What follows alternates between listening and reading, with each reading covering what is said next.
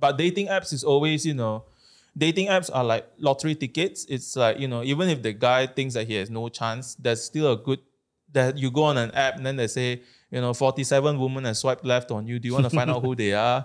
You know, pay $50 to find out, you know? Like no matter how you no matter how much how badly you think of yourself, the fact that this app tells you that there's somebody out there that is interested in you uh, means that you're gonna spend every now and then. Mm. and Yeah. you're gonna try because you, you do have medium sized balls. Mm. Yeah. So Nice. Thanks for the reminder. Biological reminder. so I think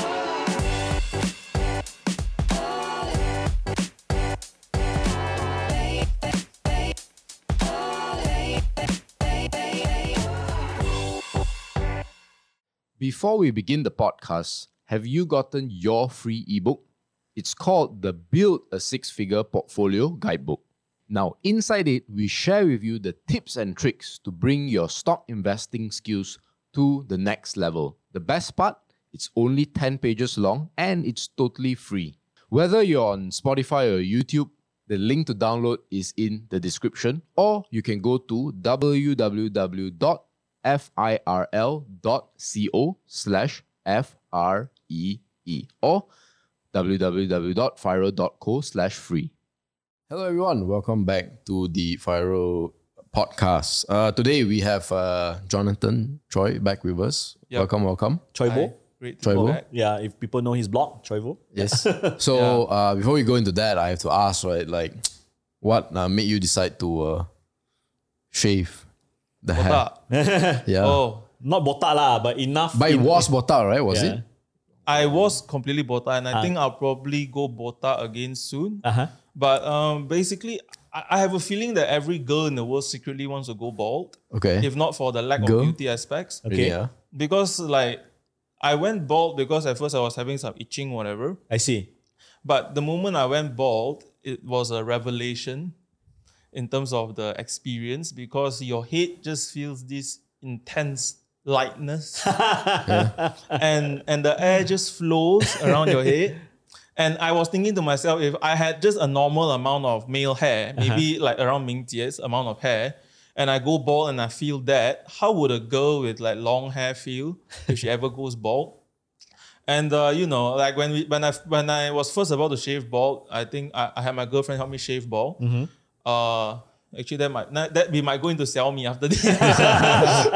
but The hair clipper, right? yeah, but we were. I, I had my girlfriend shave me bald. Like the first time she was about to shave me bald, I just I, I I kept stopping her arm multiple times because you're like you know I I kind of maybe I want to still go out and see people you know, but after you go bald once, then you're kind of like wow this is a incredible experience. Hmm. So yeah, and then you know your your hair washing is just like one drop of soup soap, Yeah. and then you just wipe one time and it's done. yeah. Wow. So it's uh it's it's oh I love it. It's fantastic. Well, it was just suddenly you just Yeah, felt and like, also the thing was that I I like when I was working for a GLC, I I didn't mind leaving my hair long because I, I wanted to see people anyway.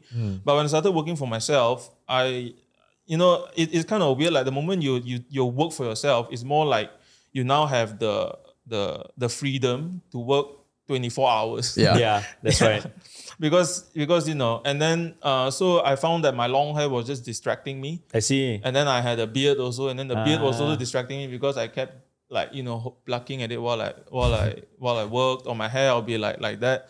So I just went and shaved bald completely, and then you know focus went up. Okay. So yeah, you know helps you make money. Okay. I thought it was more for like a cancer cause or something that they So you want to become Buddha. Ah, I you know? should have Yeah. been smart enough to say it's for a cancer yeah, cause, right? yeah, that's I what most, most people do, right? yeah, just like improve my social image completely. So the, the last time you met, you were you were still working at a GLC, I believe. yeah. and you know you were writing on your blog so uh you know how how- i mean what's the life update right now Well, so my blog my blog has been uh, abandoned a little Oh, bit. okay. Not not to say abandoned is like I I don't post anymore or much. Um, so when I was so basically after we wrote, I I I think I attended my resignation and my last day was sometime around June. Okay. So I basically spoke to my boss because prior to that I had a very bad car accident, which to be fair, after the accident I should not be here ah like to be very frank, I should not be here. Like Okay. like I should be dead then then because for just to give you guys a a, a, a sense, I was around. I, I had a car crash on the NSE highway at around heavy rain. Okay. and I was traveling at, at least 140 Okay. on just very very foolish. So my car had like four different types of secondhand tires. Uh, yeah, so you're like, so you're like, I would expect you to be dead, right? And then you know, car crashed thing flew up the hill, then rolled down, and then all that kind of just very fun stuff, lah. Okay. All the windows all burst, Okay. all kind of stuff. So after that, I was like, you know what, I should be dead. So I thought to myself, you know what, I'm gonna, I'm gonna try and put my life in a because now I'm because I'm theoretically supposed to be dead then. So Yeah. whatever now is is free. So I, I I should live my life a lot more towards what I what I think should be done. So I thought to mm. myself, I'm gonna resign. I talked to my boss. I say I'll handle all the difficult things first. Let me handle all the difficult things for you first, and then we and then after it's done, I will resign. Then you guys can slowly hand over and, and stuff like that. So I resigned, and then um, I, I it was around maybe a few months prior that I started talking with Sechai. Okay. Which you guys, I think, were on this Yeah. podcast before. Yes, yes, yes. So um, initially he was, you know, saying, "Let's. I would like to give you a certain amount of money to manage, from from his own personal or whatever, because that's really the only way that you can uh, judge someone for their ability, like you know, Yeah. give them a certain amount of money manage, and then give them around five years. So he, he according to him, he's read some of my stuff on and off over the last few years, and uh, then he felt, you know, well, let's let's let's figure out this guy lah. So at first we were, were thinking of working as partners, so just you know as a sounding board, etc.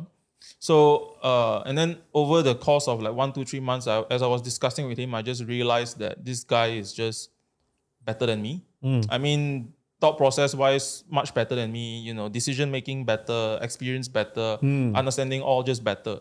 So I thought to myself, you know, no matter what, I would like to work with this guy. So we discussed about it, but then after I resigned, you know, even though 2020 was a really good year for me financially, uh, after you know, there's Nassim Nicholas Taleb has said this beautiful phrase. He says there's the three most addictive thing in the world: uh, cocaine, sugar, and a steady paycheck. Yes. Yep. You know, so I had a very nice steady paycheck. I mean, not maybe not to say very nice, uh, but it, it's a nice steady paycheck. So for me, I, I would never be able to accept if I had to withdraw money from my own fund to for my own life expenses. So I thought to myself, uh, so I told Secha, you know, can I can I ask for a favor? Can you give me like a like a nominal salary that can cover my living expenses? And then you know, even if I don't have that salary, I would still be very happy to work with you. Okay, but since now I'm in this stage where I would like a nominal sal- a, a nominal salary, it, that'll be great. So he agreed, and then so that's where we are today. Also, I'm currently working for him in, in his fund, but it's uh it's I would say it, it's hard to yeah, but yeah, but we meet maybe like once a week, so it's it's there's a lot of freedom lah, despite be despite working for someone. Mm. Mm. But end of the day, it's just that you know we both trust that I know what I'm supposed to do, and even without him, I think I'll be still working at the similar level. Yeah. So, so it doesn't really make a difference. So yeah, so the initial reason why I started my blog was because back then I just didn't really know how to get into investment funds. Mm. I maybe to be fair, I should have just went up to the doors and just start knocking, but I didn't do that. So I started this blog instead because I figured, you know, at some point people will read that and then they will, you know, think to myself, you know what, let's try and work together with this guy. And I suppose after 2020, that kind of happened. And then with even with one or two other fund managers. So now it's more of a there's just very little incentive for me to write things out again Mm. other than on occasion because the yeah my because my time I suppose is more efficiently spent if I were to just take it and continue to read Yep. So, So, uh, I mean, like, how has 2021 been for you in terms of like your investments and, and all of that? And like, what, what are some of the big things that you've learned and all that? So um 2021 the the start of the year was quite okay. Um, but after that, I just stopped all my trading activities, mainly just stick to long term investing. So 2021 was a year when I really tried to understand the e-commerce space, but as well as well as the Chinese space. Uh, so far, I would say, at least for e-commerce, we are done with the understanding part in terms of all the global competitors. But like for the for China, there's still a long way to go. Um, so the thing I would say is that uh, so given from that you can kind of understand e-commerce and China. If I started investing in the middle of the year, it won't be so good. Yep. So uh, the thing is that, well, let's just say that uh, for me, I was impacted a bit, but the fund, my, for example, the fund I work for was not so impacted. So there was a lot of process where to think through a lot of my thought process when it comes to allocation and how do I allocate, etc. But I would say that uh, for example, I think Baba was a significant position. Hmm. It was. I don't think the loss is enough to turn into into a into, is enough to bring the fund down to a negative to a negative return this year, this year. But we but if I but I bought Baba right after I finished studying Baba. Hmm. But here's the problem. I bought it after I finished studying Baba and not when I finished studying everything. Okay. Okay, so, why why why is that uh, important? So, so I would say that my understanding of the e-commerce space globally now is very, and as well as well as for the Chinese perspective, is very different from when I first studied Baba. So. Uh, when I first studied Baba, and that's coming from like studying Malaysian companies all the time, suddenly Alibaba looks like just an angel, you know. like it's, it's the most perfect girl, not perfect girl. You is a is an amazing girl in comparison to every investment that I've seen so far. But it's nothing. It's yeah. But there were some flaws that I was that I kept thinking about. But after I finished all the Chinese companies that are related to e-commerce, as well as well, if you understand e-commerce, you also have to understand the, the logistics business, everything behind it. Fulfillment, everything. Yeah. So I went through all of the logistic companies in China, uh, basically all of them. And then after that, we went through also some Brazilian ones because that's uh, the only one that was really listed Mercado globally. Libre. Yeah. And then there's Sea Limited, all this. So after you went through all of them, you start to realize that Baba might actually be, in terms of management, uh, slightly below average if you compare with the rest of those level of management. The big ones, uh. Yes, it's it's so messed up to say something like that because their management is actually incredibly good. It's just that compared to these guys, and then also you need to know the Kuaishou and ByteDance, Yeah, these guys yes. in e-commerce, Yeah. and the e-commerce industry in China is, I think, at least 15 years ahead of everyone because there, there's just too many intelligent people in there just moving things forward all the time. That it's very difficult to to actually determine who will win in the end. I, I think, you know, there, there are a few companies that you think have a good odds to win in the end. But even then, they're not going to really, really win. uh. Like, they're going to win a decent percentage. But, like, the I think the, the cream of the cream still in the end bot belongs to the to the e-commerce, not to say e-commerce live streamers or I feel like the top e-commerce live streamers, those guys actually make the most perfect amount of profits in terms of margins. Actually, there was a documentary about this. I don't know whether you watched. Yeah. The ones that they talk about the life of the influencers or Hmm. the uh, Live streamers. the live streamers in, in, in China. It was quite sad because every year they would have to win competitions and then they would have to. They have to look Oh, good I can go on forever. Oh my god! I was like watching it. I was like looking at it. I was like, my god, it's quite a sad life, you know. To be honest. Live streaming uh, is actually a very interesting business because so for example i was we I, w- I was trying to start understand live streaming as a business in general. So i mean obviously you know until today twitch is not making money. So i was thinking to myself like what are the is is is live streaming uh platforms like uh historically loss making business one? And number two what is a success factor for a live streaming business? And number three in the live streaming industry who makes the above average profits? Correct. So if you think about the live streaming business, there are three components to it. So first is the is first is the live streamers. The second is the platform, hmm. and then the third is the live streaming agencies. Hmm. Okay, so now if you look at live streaming platforms, you will notice that I like the first question I asked myself was that number one, why is there live streaming platforms other than Twitch and the two or three Chinese ones, which is like Huya and Douyu? Hmm. Why are there more than three? Yeah. because you see there's a lot more live streaming platforms like Ella, Live or or you know Bigo or just a mult or Momo and then just a multitude of like all these small ones that you know for some reason is very popular in Indonesia and Thailand. Like Indonesia have their own like just like weird little live streaming platform that I can't remember the name. Hmm. But if I'm not mistaken, it's owned by Momo. And then there's YY, which is Bigo, and then So so etc. etc. Now the thing I noticed is that those live stream a lot of live streaming platforms that make money are the so so so now if you were to look at it from let's say Huya and Douyu, you'll be wondering to yourself, how come their margins are so low? Hmm. When you look at let's say Momo, their margins are so much higher, hmm. although their growth might not be as extreme. And then you realize that if let's say you were to do gaming live streams, what they do is that okay, I'm a game li- I'm a gaming live stream. So what I need to do is that I need to uh, host. I need to make sure I'm the this I'm the broadcaster for the tournaments. Okay, so let's say uh, I can't remember what's the PUBG and then all Yep. this yeah all this LOL all these tournaments. But the thing is, live streaming like getting the the broadcasting rights for those tournaments is like extremely expensive and it'll probably make you lose money actually.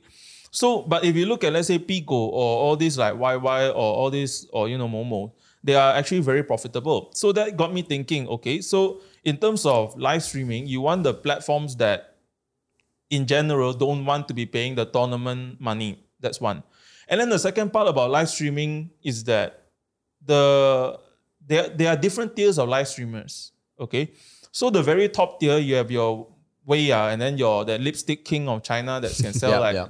Obscene amounts. And then of course there are the other top tier live streamers in China that can probably do like one million viewers every single time they come on. Hmm. Again, those guys you're not gonna make money from them because hmm. they get to negotiate their their terms, etc. Correct. So the the only people that you make money from actually is the middle to bottom tier streamers. Hmm.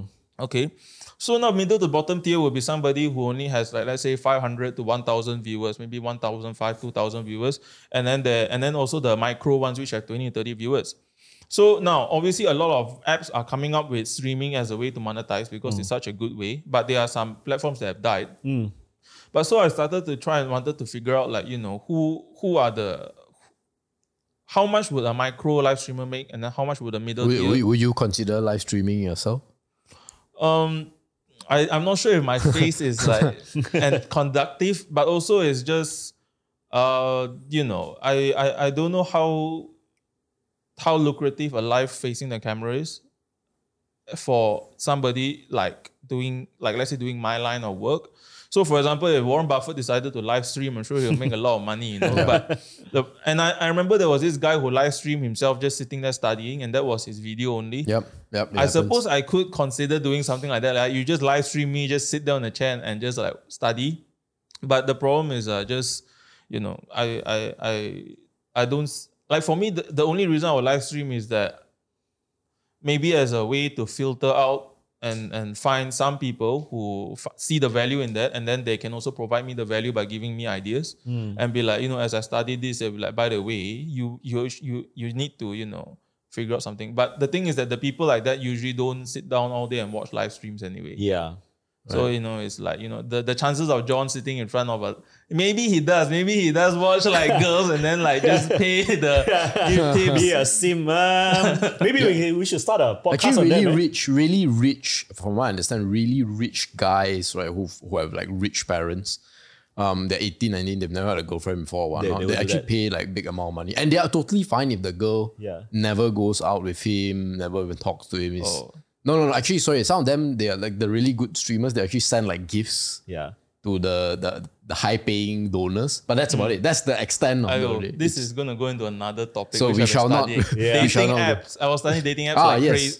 Okay, but now let's stick to live streamers first.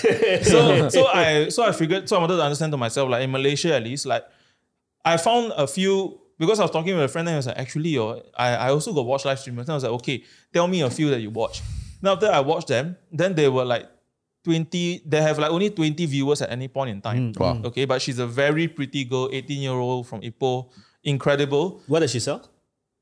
Anything? Her face up. Oh, just Oh, her face. okay. So Okay. so she just sits there and then she she she sells human attention Okay. by a by a very attractive female. So that's what she sells, which is really really valuable apparently. Mm. Bec- not apparently like I mean once you understand it itself. So apparently she makes from what I can see around ten thousand ringgit a month. So Okay. just live streaming maybe four or five times a week in front of twenty people for like ten hours. So so despite so just fresh, not even fresh out of college, like while while being just after high Yeah, school. high school. But I suppose you could do it from the age of 15, you Yeah. can make this kind of money. So Now, but the problem with like streamers like her is that number one, you only have like 20, like you only have let's say a few hundred followers, and then you only have like these 20, 30 guys who pop on every time you live stream. So they are they are they are not the kind of people that are they are gonna change platform just because they want to. So hmm. she uses Earl Alive. But Earl Alive, even you would not have heard of it. Like if I tell you Huya Yu, you would have heard of it. Or hmm. even Momo or ByteDance Kuaishou, you have heard of it Yeah. but not Earl Alive. So so how did they choose Earl Alive?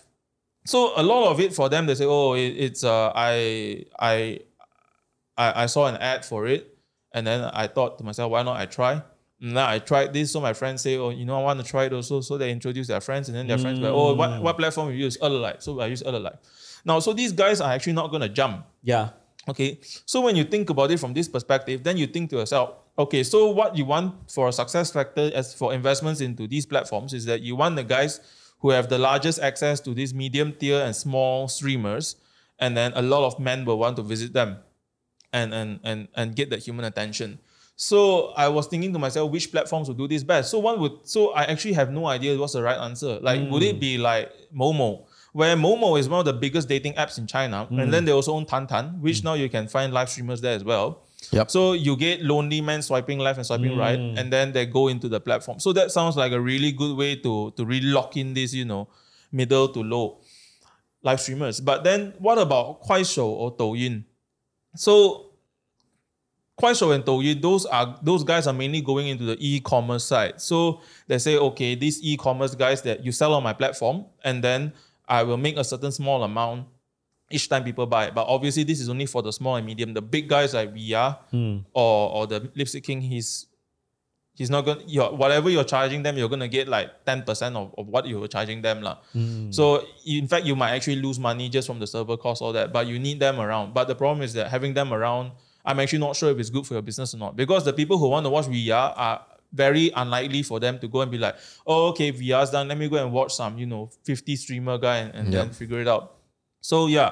And also apparently like Twitch is not number one in the rest of the world because Twitch, if you look at how they do their broadcast, it's uh their broadcast recommendations is very bad. So it's very they, they don't recommend the small streamers at all. It's only the bigger streamers. While if you look at let's say Momo or or, or Tantan or Bigo, they, they they tend to recommend the middle end streamers as well. I see. It's very So- similar to TikTok, right? I think Yeah. TikTok also actively tries to promote smaller guys. TikTok, I don't, I, I, I can't answer on TikTok Sure. because I, I, I, it's it's so hard to find anything substantive on TikTok because people don't actually like go and you don't actually get an ex TikToker, you know, software developer come out and say yes, this is exactly how we do our recommendation Yep. engines. But obviously TikTok, they, they found a way to do the recommendation. Like TikTok, I think is not so much that how many viewers a person has they probably have a sense of their, their AI probably is really good at determining which videos are going to go viral based on initial impressions. And then they make sure that those videos get into the people who are interested in watching them. So it's a, it- but in terms of their live streaming platform, I'm not too sure, Sure. because it's actually quite hard for me to to go into these Chinese live streaming platforms because, uh, like for example, Douyin, I, I still can't install it properly for some reason. I can install On- TikTok properly. On I because you're on Apple Yeah. ecosystem, right? Yeah, I, I don't know why it's so difficult for me to install like a, a proper Douyin, a Chinese one. I want a Chinese one, but I I don't know why it's so hard for me because you know China when you when you sign up for something they want your number and then they're gonna it's I, I don't know why until now I still have a problem getting the tag for all these kind of like China China apps. So so that's one problem. I see. So so coming from these live streaming platforms, you then go into like dating apps. Now, uh, the the cheapest dating app in the world right now that is just you know the the price is unthinkable is Momo because it's the biggest dating app in China and it's trading for like what three times earnings today, and they're Huh. and they're putting all their operating cash flows to buying back stock. So now, but the the world about of dating apps is that you know there, there's a few things to note. So uh, obviously we are aware that the the human race has uh, evolved a lot slower than technology has evolved. So our primal brains are still stuck probably back back in year 300, 3, 3 4, 500 years ago. So um, if you look at the dating world today, so when, when Momo first came out as an app, people called it a superpower. Okay, because the Momo dating apps. Because what happened was that uh, previously, if you think about let's let's say you're a really charming guy, okay, uh, for you to go and and you know, men, if you study like the anthropology as well as like what kind of animal is more towards monogamous and what type of animal Yep. is more towards R polygamous. and K selection, right? Yeah. So oftentimes you can tie it to the size of the testic of the testicles. Nice. Okay. So small testicles tend to be very monogamous, while humongous te- testicles tend to like baboons tend to be humongously polyamorous. So humans are right in the middle. So we are we are right about about you know we are we are Half we, half. we have inclinations to be polygamous, but we also kind of want to be monogamous. Mm. So, so now what happens is that these guys suddenly their dating activities can be scaled. So they no longer need to be a celebrity in order to scale their charmingness. You see, they can now instantly be charming towards 30, 30 women or whatever, and, and and and at the same time, and then because of that, just by the law of large numbers, you're gonna you know. I suppose what's the phrase? Get laid more. Mm. So the, a lot of the men that were successful called it a super weapon. Now, so the thing is, what happened is that if you look at the what's the dating.com, I can't remember who owns Tinder now, but they're Match.com, right? Match.com, yes. Match.com owns Tinder when they showed their prospectus. Um, if if I'm not mistaken, uh, 2014 uh, was the year when people met more online versus let's say the all the other methods, which is friends, you know, go to church or you know, colleagues, whatever. Dating was da- dating online exceeded 50% in something like 2014. So by today, if I'm being very honest, I'm fairly certain the number of people who find their partners via dating platforms now is easily 70 to 80%. Now, the, the problem here is this. Um, so the first part is this. Now on dating platforms, you know, it's it's a kind of platform where they favor the men who number one, it would be better if you're good looking. But number two is also somebody who is like actually want to take a lot of time to put into their social media, into curating a selection of pictures for the to go and to, to select for females, etc. So that females can self-select them. But the problem is very few men in the world are interested in doing this. Yep. So if even if you go to before this, uh, if you look back towards your the, the the ancestors that you have, about you have two times more females than males in your of war, ancestors. Not just war, but because on average, fifty percent of males do not get to procreate and pass their genes down. Yep. That's right. That's just the nat- That's you know, like for example, the baboon is humongously uh, poly- polygamous, and uh, and the baboons, uh, female ones, they are humongously unselective towards males. They will literally sleep with anything and and everything when they are in heat. You see. So it's very it's very common for like the beta males of there to try and sneak in sneak into the female baboon when she's on heat and then try to sleep with her. And then the, the female baboon will sleep with the guy, and then when the guy gets found out by the alpha male, he'll get ripped to pieces and stuff like that. But it doesn't change the fact that the female baboons are unselective. Now, what happens is that when your females are highly unselective, that means that your genetic pool does not improve. But if you look at our female pool, they are clearly extremely selective. Correct. So they are less selective towards look, but they are very selective towards intelligence, social, uh, how do I put it? Social status. Social status is a huge one. So, uh, etc., etc. So, our, uh, the pickiness of our females resulted in human race being here today. So, you know, now, so what happened with the dating apps is that if you look at the people did a study on on the dating apps and swipe strikes and swipe labs, mm. um, 80% of males do not get swiped much, while 20% of males get swiped a lot, and the top 5% just get swiped all the time as if they're a girl. Mm. So what happens is what, what's happening here is that 80% of women are trying to aim towards 20% of the men, mm. which is just nat- nature. And if you were to proportion it to 1 and 5%, all that, it will be even more extreme. But 80% of the men then are then aiming for the remaining 20% of the girls. Mm. Now, even before this, we're already looking at 2 to 1, that means 50%. So now the differences become even much more extreme. So now, if, if you go if you go back in time, uh, you can go and search, for example, keywords that people search into Google. Okay. Now, when you look at the start of Google, uh, the phrase "how to get a girlfriend" uh, was steadily marching up. I see. That was until 2014 hmm. when the phrase "how to get a girlfriend" start to trend down a lot. Hmm. If Men just stopped giving a men not not stop. Men gradually stopped caring about finding a girlfriend. And if you look at the other end of the spectrum, this phrase comes out MGTOW, which is men going their own way. Hmm. So men going their own way is basically men who go, you know what? I can't get a woman. It's too difficult. So I'm not going to bother with getting a woman. Okay. So this thing actually exceeded how to get a girlfriend. okay. So now what's hap- now why why did this happen? Because number one, this Tinder thing or dating platforms just made the the inequality even bigger. Hmm. But the worst thing for these men is that they discovered how easy it is for the top 5% of men, or even the top, yes, the top 5% of men, where just two texts from them is needed to get the girl out on a date. Hmm. And then these men constantly share about how they can have sex with a girl Yep. on the first date. So if you look at Tinder, like let's say in 2014, and you go on Tinder now, the female experience is very different. Because on 2014, when you go on Tinder, the guy will actually try and try and you know talk. But now, because these guys will be like, okay, these these these really successful men don't need to say much words. They can just go on, you know, use very sexual, just go very sexual straight away. Hmm. So why not I copy them? And then suddenly, because they're copying these guys, the female experience is more like, oh, everyone's very sexual towards me, even though they are very mm. unattractive. And then the second part is this: these guys, when they see the other man can get it within like two dates or less than one date, they think to themselves, is this girl like you know, you know, like taking advantage of me? If they say they're three dates in, like for example, I know like this old guy. He told me he met his wife. She was a bank teller, and mm. so he went to the bank every single day for like two months to get her.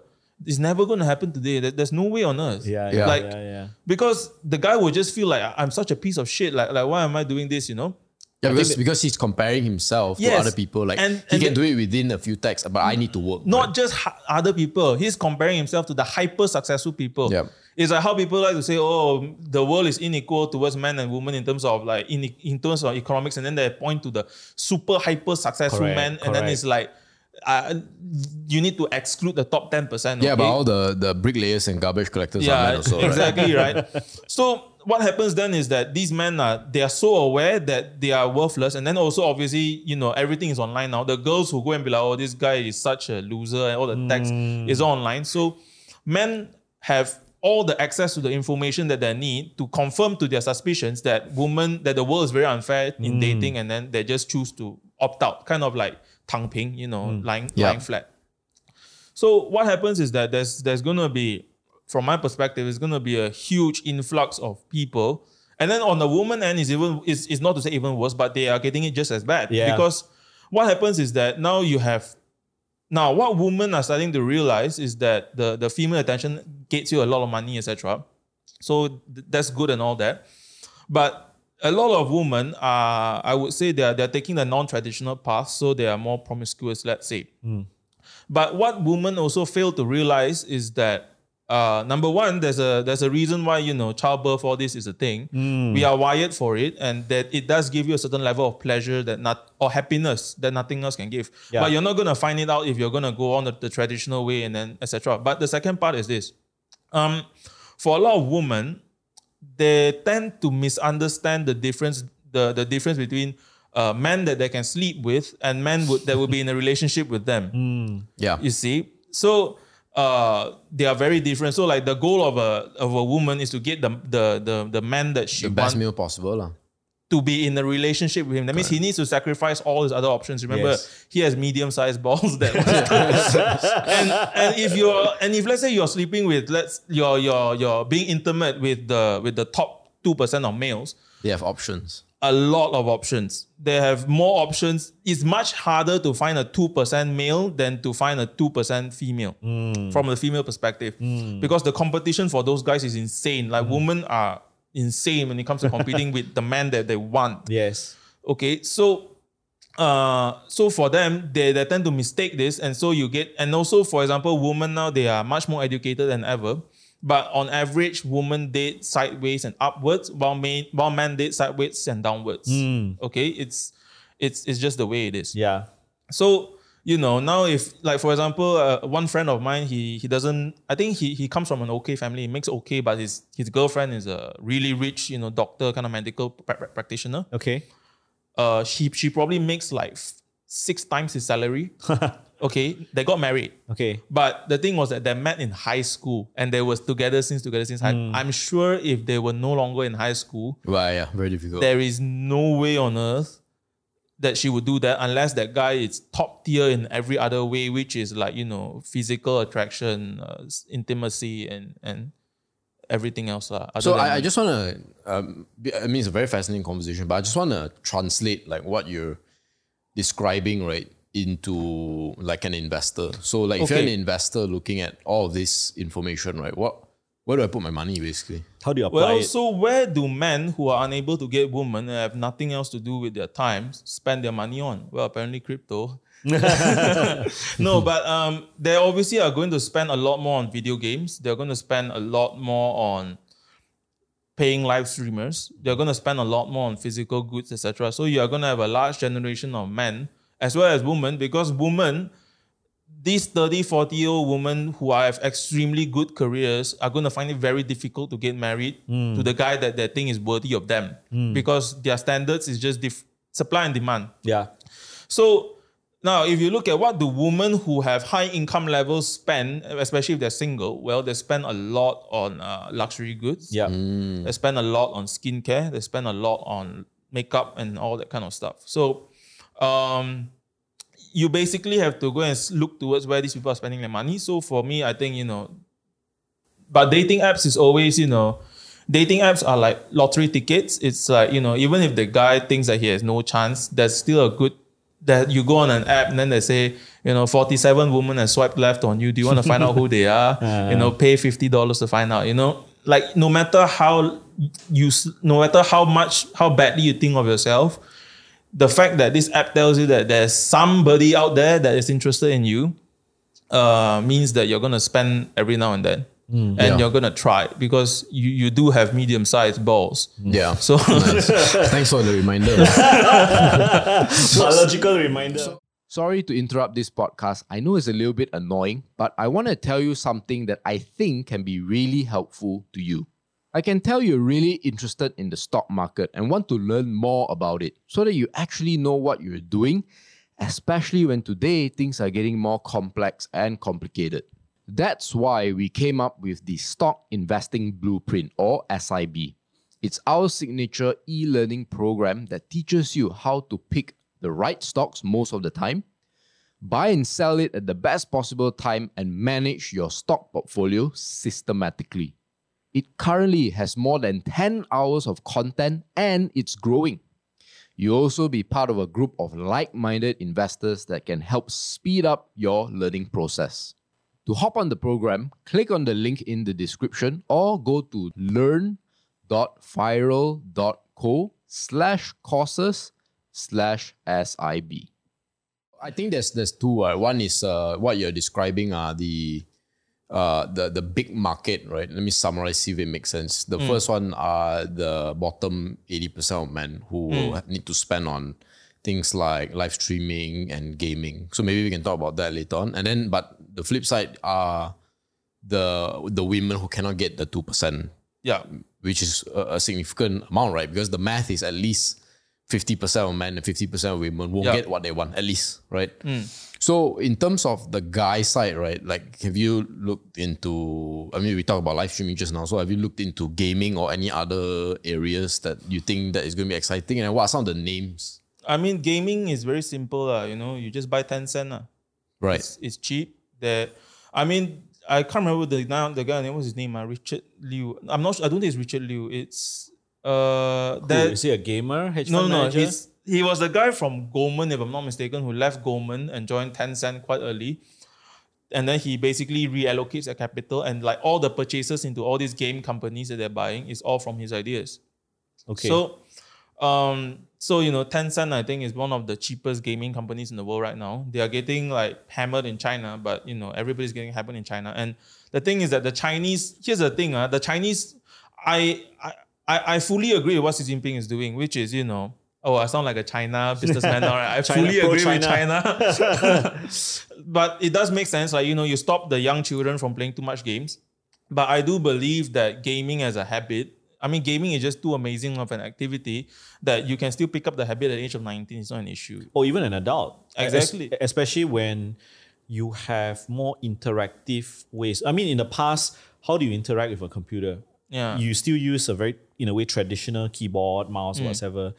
But with the advent of things like, you know, your Oculus, uh, things like AR, things like uh, ver- um, metaverse. I mean, for the for the lack of a better word, I think it's not too late for even people in midlife to actually experience a, Yep. a, a reality. I wouldn't say reality, a virtual world that reminds them of either a childhood thing uh, that they had to relive, or either that, or to find entertainment where they can't get it. In a way, not getting family time. Uh, those single guys are not getting family time, not getting um, enough entertainment because they don't have a, in a way, don't have a social life. So I think that gaming is a good segue for people who want to relive their childhood, lah, in a way. Yeah. Yeah. Yeah. So I think gaming in general. So so when I look at this from this perspective, I, so I also went and studied the makeup industry and the skincare industry Yeah. because like, oh well, all these lonely old rich woman. I Yeah. want to make money from them. But the problem is that skincare products, etc., it's, it's too difficult. Is, is it too fragmented? Wait, it's difficult. Yeah, because it's fragmented, Because or is it because it's too easy for a new brand to come up. ah, low So- barriers to entry, lah. yeah, but then the big brands who are there already, the valuations are not cheap. Like L'Oreal, all these guys. Shiseido, okay, yeah. Okay, they're not cheap.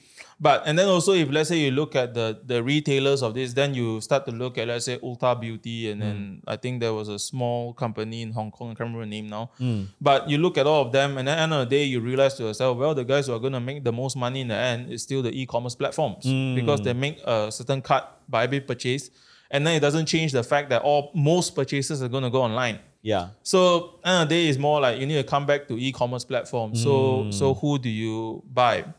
So now, if you think about e-commerce platforms, um, oh gosh, it's it's such a big topic. But let's say you need to come back into understanding e-commerce platforms and how they start. So at different stages of an e-commerce platforms, there are different success factors. So obviously the first successful one was more like Amazon and then eBay, etc. So now if you look at e-commerce platforms, the way when they first start, like the, the key thing that you need for an e-commerce platform to, to succeed at the early stages is you need to have a sufficient amount of goods and then you just need to have uh, reviews. Okay. Now, that was the initial stage. So you have trustworthiness, and then you give them a payment mechanism, and then you have a you have a sufficient amount of goods. And then the middle stage is where you have the you need to build up your logistic network to get to your you know how many day delivery as well as build up your e-commerce platforms to have tools for advertising all the kind of stuff etc etc hmm. and then there's the end stage now where logistic platforms are basically built up and then so so the the main money maker is actually just the platform itself. Hmm. But so so it's a really difficult thing to answer. So if you look at like let's say if you look let's just use like let's say alibaba as a as, let's say we just pick baba as a as a as a reference point. So they started as just being a pure platform player okay so you do your listing and then you list on taobao etc then you you sell to everybody now, uh, what happened is that when they started from there, they think to themselves, okay, we are we are growing very fast. The problem now is not that we can't get enough customers, is that the infrastructure is bad. Correct. So we come up with NPay, which is great because you own the, the financial infrastructure. But then you also have to invest in the logistics infrastructure. Yep. But the problem with logistics infrastructures is that if you go and study the Cainiao network, uh, or basically every single logistic company network in the world, their profits at first grew quickly, but after that it's just a non it's, it's just a relentless fall downwards. Like the rates for per package is dropping by 20 to 30% every single year relentlessly Why is that? it's just the nature of things because people think to themselves, you know, because the, the, the first thing is that when you look into a newly developing country, uh, the thing you want to invest in is logistic networks. Because the start is where the money is, because that's when the spread is very fat and nobody has it. But the moment you start to expand, the, the margins go down like crazy because mm. this is a highly competitive network. What you mm. need is just a warehouse and motorcycles and mm. vans. You know, so it, it just drops like mad. And in 2020, it actually dropped so badly that I think, you know, Best Inc.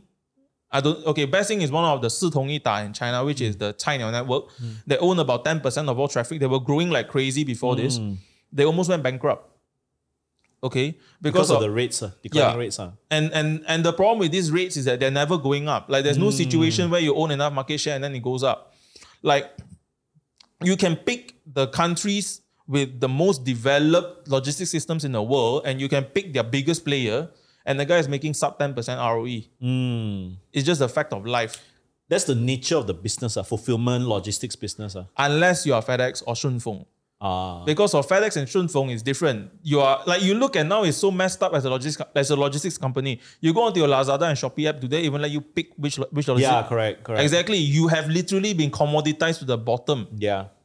But Shunfeng and FedEx is different because they do long distance, time sensitive, this kind of stuff. So this sort of stuff you can charge the margins on it. Yes, yes. Like I remember I was talk I was seeing the the CJ Century.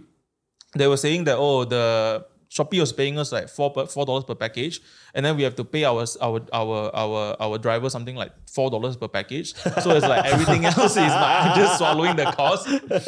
But the thing is that for some reason everybody seemed to want to enter this industry lah. But uh, the more I look at it, the more the more the worse it is. So now when you come to this, so Alibaba goes, okay, we need to somehow invest in the logistic network. So they go, we're going to do Cainiao. We're going to come up with a network, but you can't just come up with a with a with a with a with a software network that links up all the packages to all these different carriers and then come up with the warehouses, etc. Because these guys still need money. Hmm. So so what they do is that they go and invest a lot of money into this into these companies, and then these companies obviously because it's such a competitive network is going to lose money lah. And so you see their stock prices drop down while Alibaba buys here lah. But they have to. It's a cost. You can do it either way. You want you do it yourself or you or you invest in them. Now, Jingdong went a different route. Jingdong went we're going to do up our own logistic network. Uh, they can do that, but their logistic network is more expensive than Cainiao, for example. Even though it's better, it's more time sensitive, etc. But that's a different topic. So now, what happens is that when you build up this logistic network and then you get to like 2016, 2017, is that now that you have, you need to know the, the main money maker is always the platform. Everything else is is irrelevant. So Yeah. the so now when you have lo- the logistic network and then the logistics network can service other people as well. So then you have uh Pinduoduo and the speed run to being a billionaire. lah. I think the the guy from Pinduoduo started Pinduoduo in like 2016 or something like that, or so- or somewhat or somewhat earlier than that. And in less than five years, he be, he he's actually the richest man in China. Hmm. But he was smart because, like, right when he was about to be the richest man in China, he donated away 50% of his shares.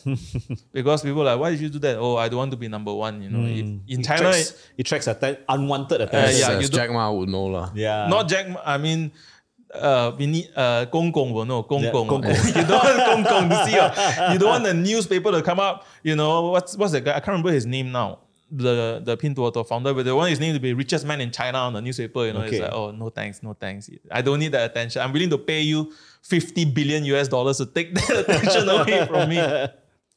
So then it comes up to Pinduoduo. So what happens is that in before this, uh, Alibaba started with Taobao, which is all the low end platforms, the, the low end listings, and then you have Tmall, which is the premium listings, and then Jingdong went and be like, we're gonna. Jingdong decided, and then they're gonna do primarily third party models, so people list on them. Jingdong went a different route. Jingdong went the Costco route, where they went. Um, customers want fastest possible delivery, and they want lowest possible price Yeah. and they want authentic- authenticity because even until today, authenticity is still a big issue when it comes to Chinese e-commerce. Mm.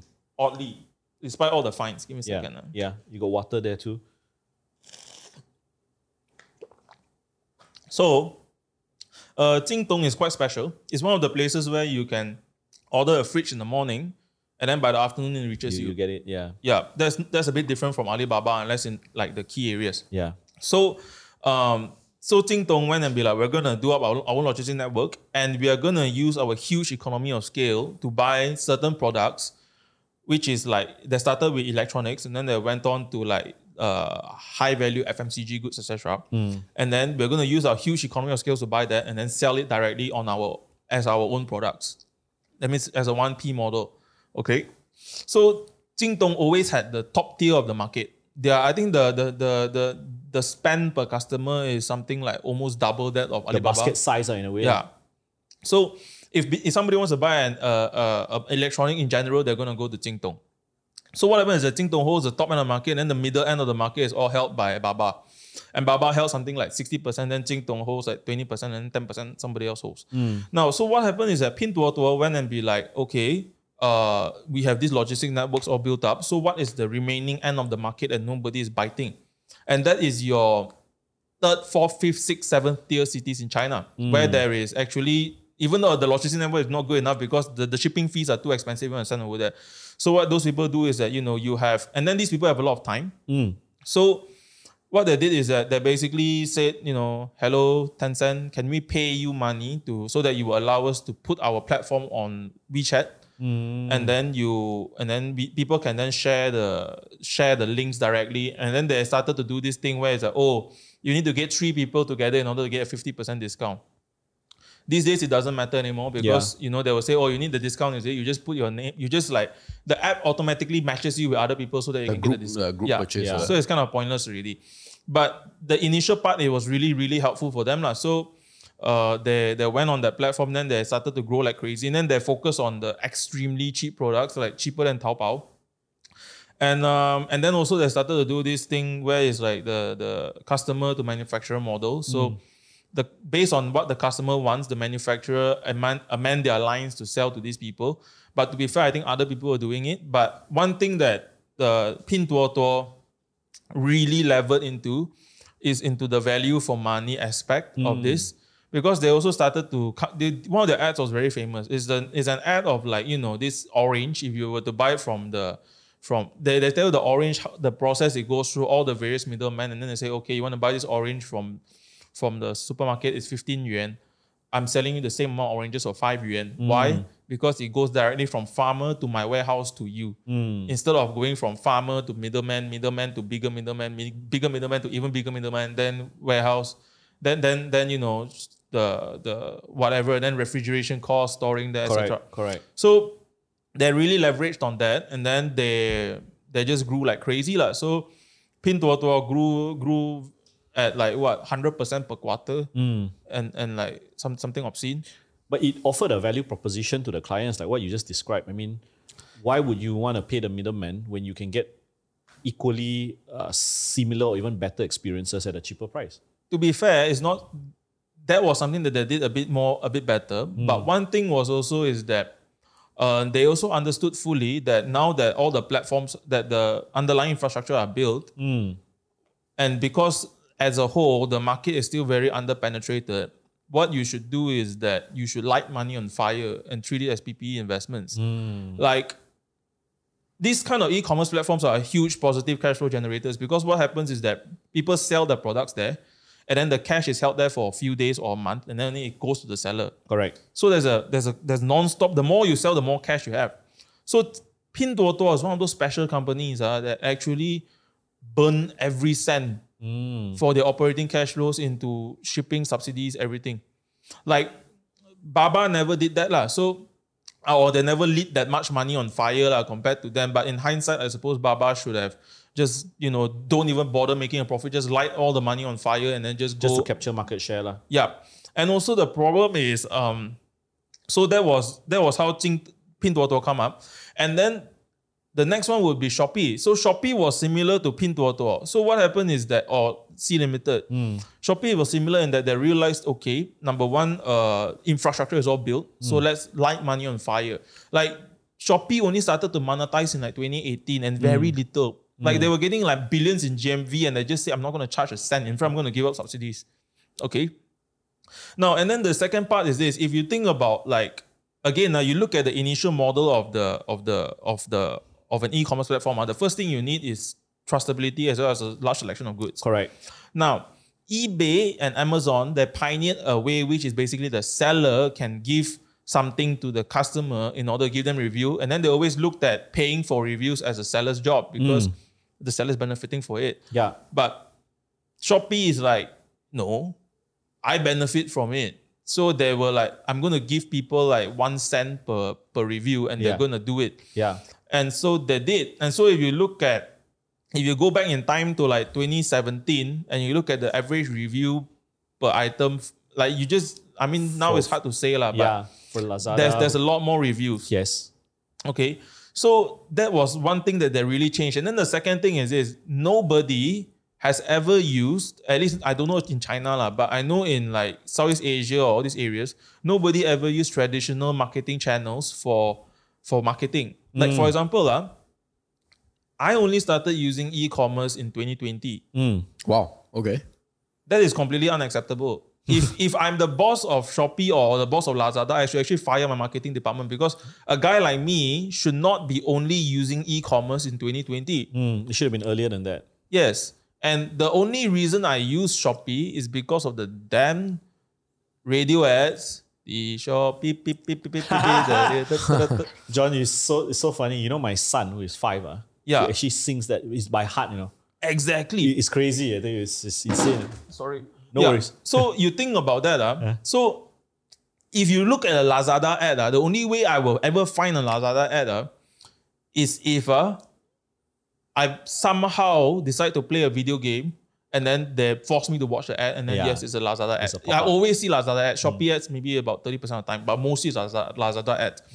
But the problem is you do not utilize these normal distribution. Ch- like you look at Brazilian ones, they never use radio for a long time. They never use radio Right. to, to advertise it. So Shopee did that because Yeah. they realized that look, infrastructure is all built. Yes. So what do we need now? We just need to fight for market share. Like Shout not, about it, lah. Shout about the platform. lah, Correct. Actually. So they went and paid people for that. They gamified it the way Pinduoduo did in, in a much le- higher level. Hmm. Like, you know, every day, like my girlfriend, you know, she will always be like, bring her phone, I want to tap and make sure I get the three coins per day. And then next day it's four coins, next day it's five. dollars.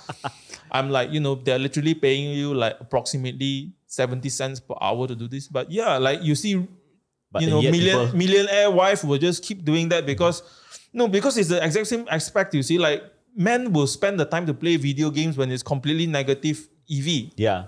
Like even for me, I sometimes I just can't help myself. Like every few months, I will download a game, then I'll play it for three days. Then I'll notice it take up approximately three hours of my time, and then this three hours is actually taking is actually like costing me money just in terms of me doing my own work. And thank God I don't spend money. That's a that's a line I draw, but it doesn't change the fact that it burns money. yeah. You know. Yeah. So if people are willing to burn money playing video games, why won't they be willing to burn money, you know, giving you reviews? I'm like, you know, like, like my, my girlfriend insists always on giving the right review with picture and video. I'm like, that that takes up time. And no, oh, no, no, it's okay. Then then the thing Just to is- get the five coins. yes, and and the thing is that people think of themselves as doing the other people a favor. Hmm. They'll be like, oh, my review will help the other people to make purchase. Because when I wanted to make this purchase, I wanted to find good reviews about this product, but I can't find. So now I will give the good review. But you only but you see, people people do have an altruistic sense to them. So Yeah. they go. So you know, the the thing Shopee really did very well is to, you know, pay people like, you know, zero point five percent the living wage and then like really make money off your altruistic sense, all that kind of stuff. lah. So they they monetize like crazy. So they they again they just lit the money on fire and then just like because it's you, all you need to do is get customers, you see. yeah. Once you hit it's like once you hit a certain amount of customers or in YouTube sense of subscribers, then then you're set, you see. So um that was the e-commerce platform as a whole. Now the difference between this and Alibaba is that well, now why do I say Alibaba has a problem?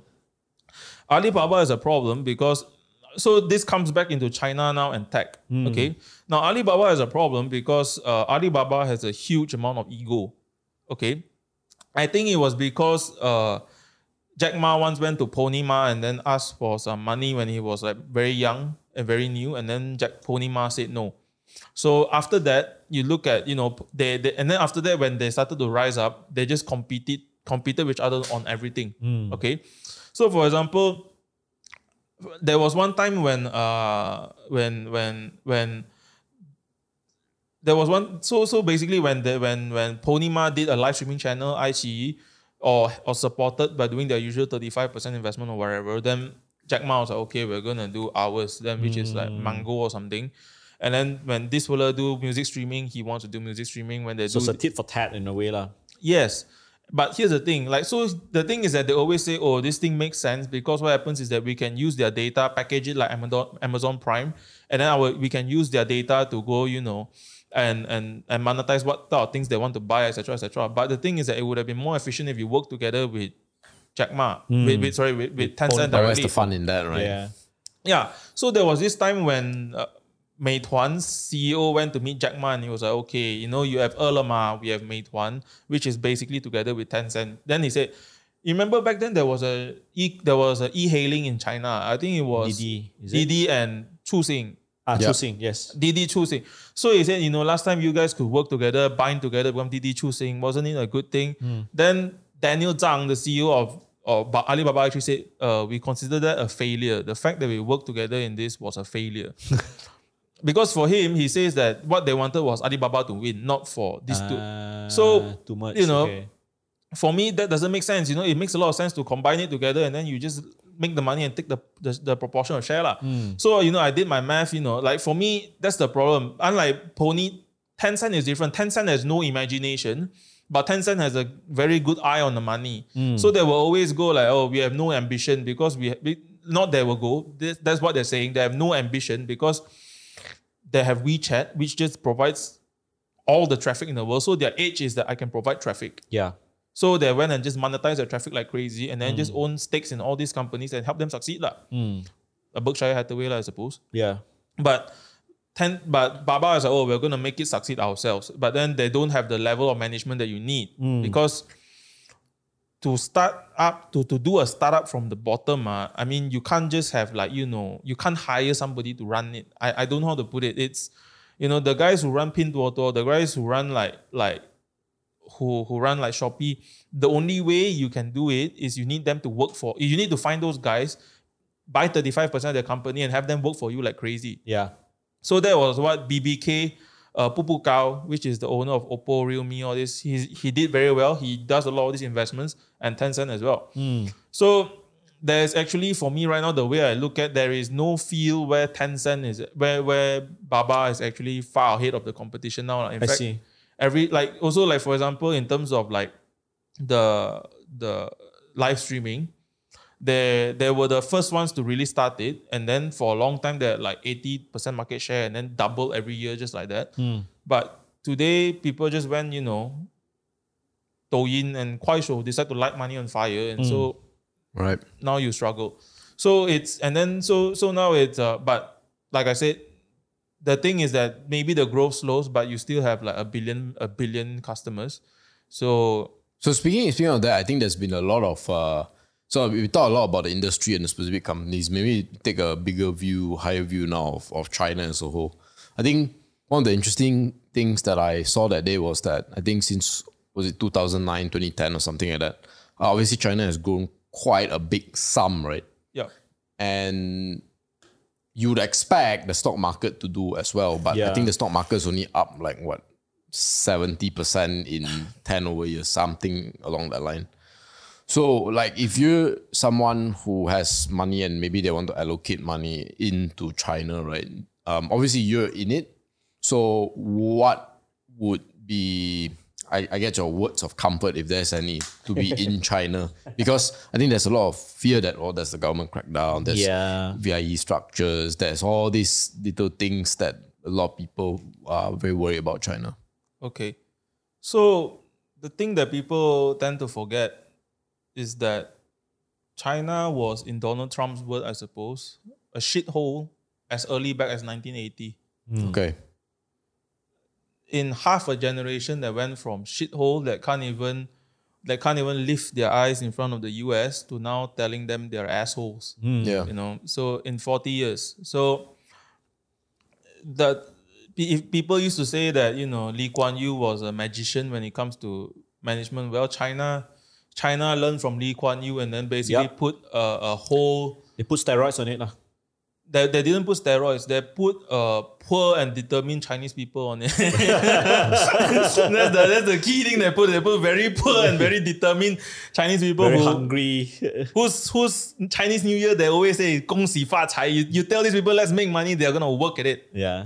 So that's one. So now what what what people need to realize is that China is still finding its way. But the thing is that historically, okay, if you look at every this is people make it sound it's so uncommon for crackdowns to happen in China, but it's so common. Every mm. every like five years, a big crackdown happens, and then mm. you know certain industries will take their pick. It can be luxury goods, it Yeah. can be medicine, it can this time it's tech. Okay, so for example, and this coincides this coincides very nicely with uh, the CCP re-election period, lah. You know, when the guy needs a new leadership. So, for example, just a bit of a story. Um, but the thing is that on a very fundamental level, the CCP does know that um, they need to work for the betterment of the people. Okay, like if you look at Chinese policy, there's it's actually really really hard to find a bad Chinese policy for that it comes to in terms of for the people what was good or bad for them as a whole. Okay, so for example, just to give an example, uh, about you you go back to I think which year, uh, 2013 or 2014 or whatever. You look at every single Chinese medical stocks, the price goes like that. Okay, now why did the price go like that?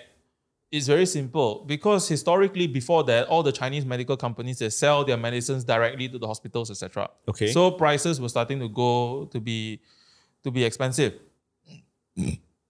so the Chinese government went and like, you know what, we're going to solve this issue.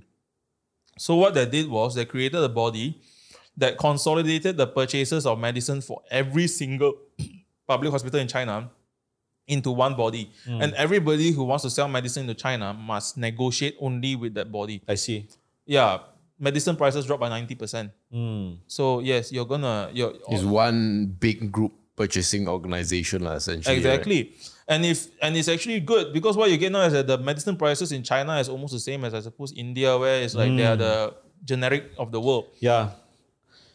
And if you think about that, like which which country doesn't have this? Well, you know, US lah, and that's why their pills are like like in, in the US, like some generic pills are easily a thousand dollars per pill when Yeah. you can get it outside of here for like two dollars. And the only Correct. reason is because you know the FDA did not approve other generic makers, etc. Hmm. And they did not. And for example, for for let's say an Indian company to export their pills to the US is a lot of work. Yes. So so yeah, that's one problem. So uh so every year they, they come up with these enforcements. But the reason why they also have crackdowns a lot, or what people think about crackdowns, is because as a very young country, a lot of the laws are not formed. They don't wake up in the middle of the day and then be like, okay, our ex-colonial masters are the British.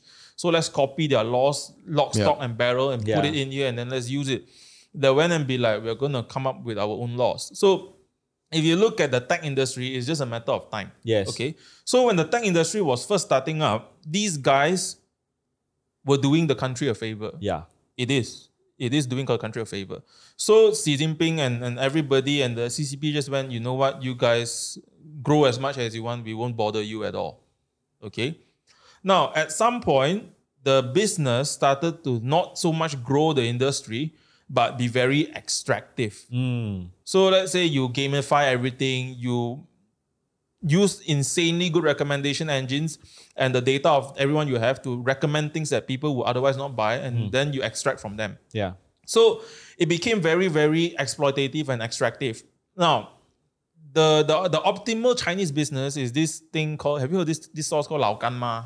Yep, the chili, right? Yes, Lao Gan Ma. It's actually like sambal belacan like that, something like oh, that. Yeah, oh, but that, Chinese, that, yeah, yeah, Chinese version. I've seen it, but I've, I've tasted it, but I don't know what's the name. Uh, yeah, it got it got popular because the WWE wrestler John Cena kept John talking Cena, about uh, ma. Now you know the Lao Gan Ma sauce in China. If you buy, uh, it's like less than seven yuan per bottle. Okay. But if you buy in the US, it's like seventy to eighty yuan per bottle once you cut. Uh. So people ask 老干妈为什么在美国这样便宜，在这里这样在美国这样贵，这样便宜？它 she said very simple。I want to make the foreigners money. I don't want to make the Chinese money. Mm. While the tech companies are making the Chinese money and not the foreigners money. So it's the, the reverse, the flip Yes, side. Mm. correct. So now they are. So what's happening is that the tech companies are not going from you know from are not go, are, are not being enforced unfairly. They mm. they went from zero enforcement to normal levels of enforcement. Mm. Okay, and that's a huge jump for anybody in China. Now, if you look at like people, oh, all these acquisitions, they, they, they look at the fines coming up from all these acquisitions all the time, and then they go, oh, this this thing is bad. But I mean, Facebook was just banned from buying Giphy. Yeah. And Giphy is like the most, I mean, not the most stupid, like that's the wrong word to think about. Is it, you don't think about a company buying a gift provider as monopolistic activities. Hmm. Like if Facebook is paying, I don't know how much they're planning to pay, like five, six hundred million for Giphy. What they're saying is that I would rather spend five, six hundred million and get Giphy now than spend the cheaper than that amount to build my own Giphy. Correct. Okay. but they can't. So imagine that. Now the the the China, what happened is that they have been acquiring companies. Like there's no such thing as like anti-monopolistic law in China for a long time, and that was why Baba and and Tencent can just you know throw their weight around, and then it, it- it's a fact in China. You know, if you don't have Tencent or Baba behind you, your your your tech business is gonna fail. Yeah. Okay, so what's happening now is that they are retrospectively fining these people for this, but the fines are not big. The only one who really got a big fine was Baba, hmm. and that's and also because a lot of the billionaires. So this is also a Baba problem. So the the thing is that Jack Ma, there was one time when they were in the US, all the tech billionaires had lunch together, but they didn't invite Jack Ma, and then they put a picture of it online. Then people was like, "Where's Jack Ma?" And then hmm. Jack Ma felt insulted, so he went and organized his own lunch. he brought Bill Gates, George W. Bush, everybody over, and don't invite any of the tech guys hmm. because it's the Alibaba event. Hmm. So you sense the, the the ego kind of shit. Yeah. So what happened? And then the thing is that Jack Ma, for a long time, uh, these tech billionaires thought that the the problem with tech billionaires is that, I mean, when you make like you know, hundred billion, then you start to think that you own the world. And the thing is that the CCP can never accept that lah, because for them, number one is always CCP. Mo- money is different from power, and and power is more valuable than money. So, um, so Jack Ma, you know, there was one time when the when there was this guy from the government, he said to he he he sent out a white paper saying that oh, there's a lot of fake goods on on Alibaba platform, etc. Ali Jack Ma went and wrote that guy's name exactly on Weibo and then say, hey, don't don't don't simply slander us. You know, we've been doing well, what like that is actually a completely unheard of thing that you should never say to them, lah. Yes. But back then they were growing and Jack Ma was close to Xi Jinping. So whatever it did, you know, let you guys do. So when, when people see that Jack Ma can do that, other people start to also, you know, push around, you know, like like the like the government will tell Tencent slow down acquisitions. Tencent will, oh, it's okay, it's okay, then they acquire anyway. So uh what's happening now is that the the government is have a lot of then you, we obviously know all the story of what Jack Ma said, and then that just shifted because Xi Jinping at that moment was just like, you know what, my elections are coming up. Let's show Good you timing, who's yeah. boss. Yeah. Yeah. So now that everybody's getting fined and all this, but they are not going to the un, unspeakable routes. Let me just put it that way. Like um they are they are they are they are pushing back, but it's it's the, the regulations are still in line with what you would expect in other countries. The only difference is that uh unlike in other countries, you are at the behest of a benevolent dictator. lah. So there's no such thing as going to court to fight your your your stuff. Like you just shut up and you just pay. Yeah. I think if would it be fair for me to retrospect if you look at it when the US was also going through a capitalistic growth and they had conglomerates that grew, grew so big, companies like Standard Oil, companies like AT&T, and in a way, the government was playing catch up in similar to what China is experiencing Yeah. now, lah, because if you think about it, like what you said, in 40 years, China transformed from a very, very socialist backward state to, hmm. to today. The government is always a lagging indicator in a way. Yeah. Government policies and all that. They're now realizing, hey, the US did this. They had to break up the Ma Bell, they had to break up the Standard Oil. And Correct. this is the learning curve that China is experiencing today. lah. Correct. And um and uh, and also what's happening is that you know I think it also makes a lot of sense because like you know you you don't want your tech companies to stop being value adds instead they extract. So what's happening is that China has always their preference is that you want to make money from the foreigners.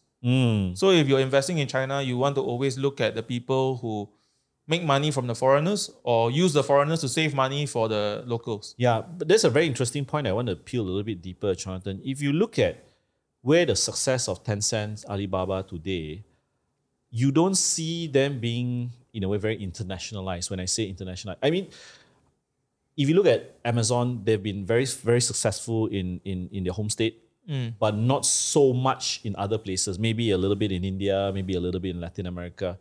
Is it somewhat of an e-commerce curse? Because eBay went through the same thing. They tried to go in China, they they they, they lost out, and then um, yeah, and Alibaba through maybe because of Lazada and all that, they're still losing out here. I- i- Is that something of an e-commerce curse that is also always very localized? Or just a just a, like a big company Yeah. curse as well. I Yeah, yeah, I think the US has 400 million in population, something like that. yeah. China is 1.8. Yes. So that's the first step. Aye. They go and be like, Yeah, one wait, one No, point eight. 1.8, 1.2. One no, right? sorry, 1.4. 1.1, 1.2, 1, oh, sorry, Uh, 1.3. 1.3. 1.8. I, just, I, I Mm, didn't sorry. realize the Chinese I was, population I was doubled. thinking of the vaccine numbers. I forget, kind of need to divide by two and then plus a bit more. yeah. So it's about 1.3. So they have 3x the population. That's Yeah. one. yeah. So their population is so huge that you can be successful in China and not do anything else. I mean, if you think of it, if you put yourself in, in let's say whoever any of their shoes, you're growing at like 60% per year. Hmm. Okay.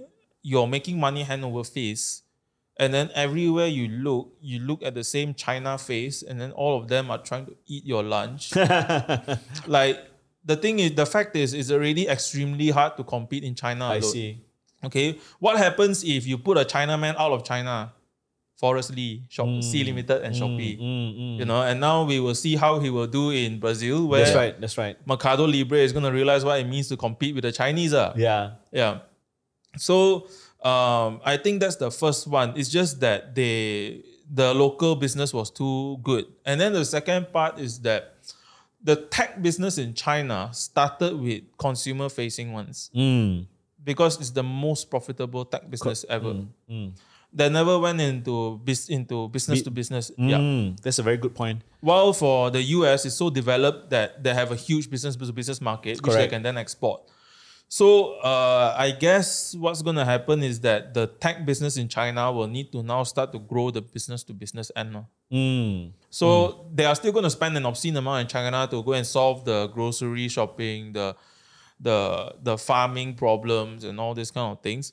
But the and I and in terms of like tech exports, now this is one thing that I don't know if I'm right or wrong, but I always felt like you know, like people like Ray Dalio spoke about the rising of first world to Yep. third, and then the the, the falling Right, of empires. Uh, yeah. Yeah.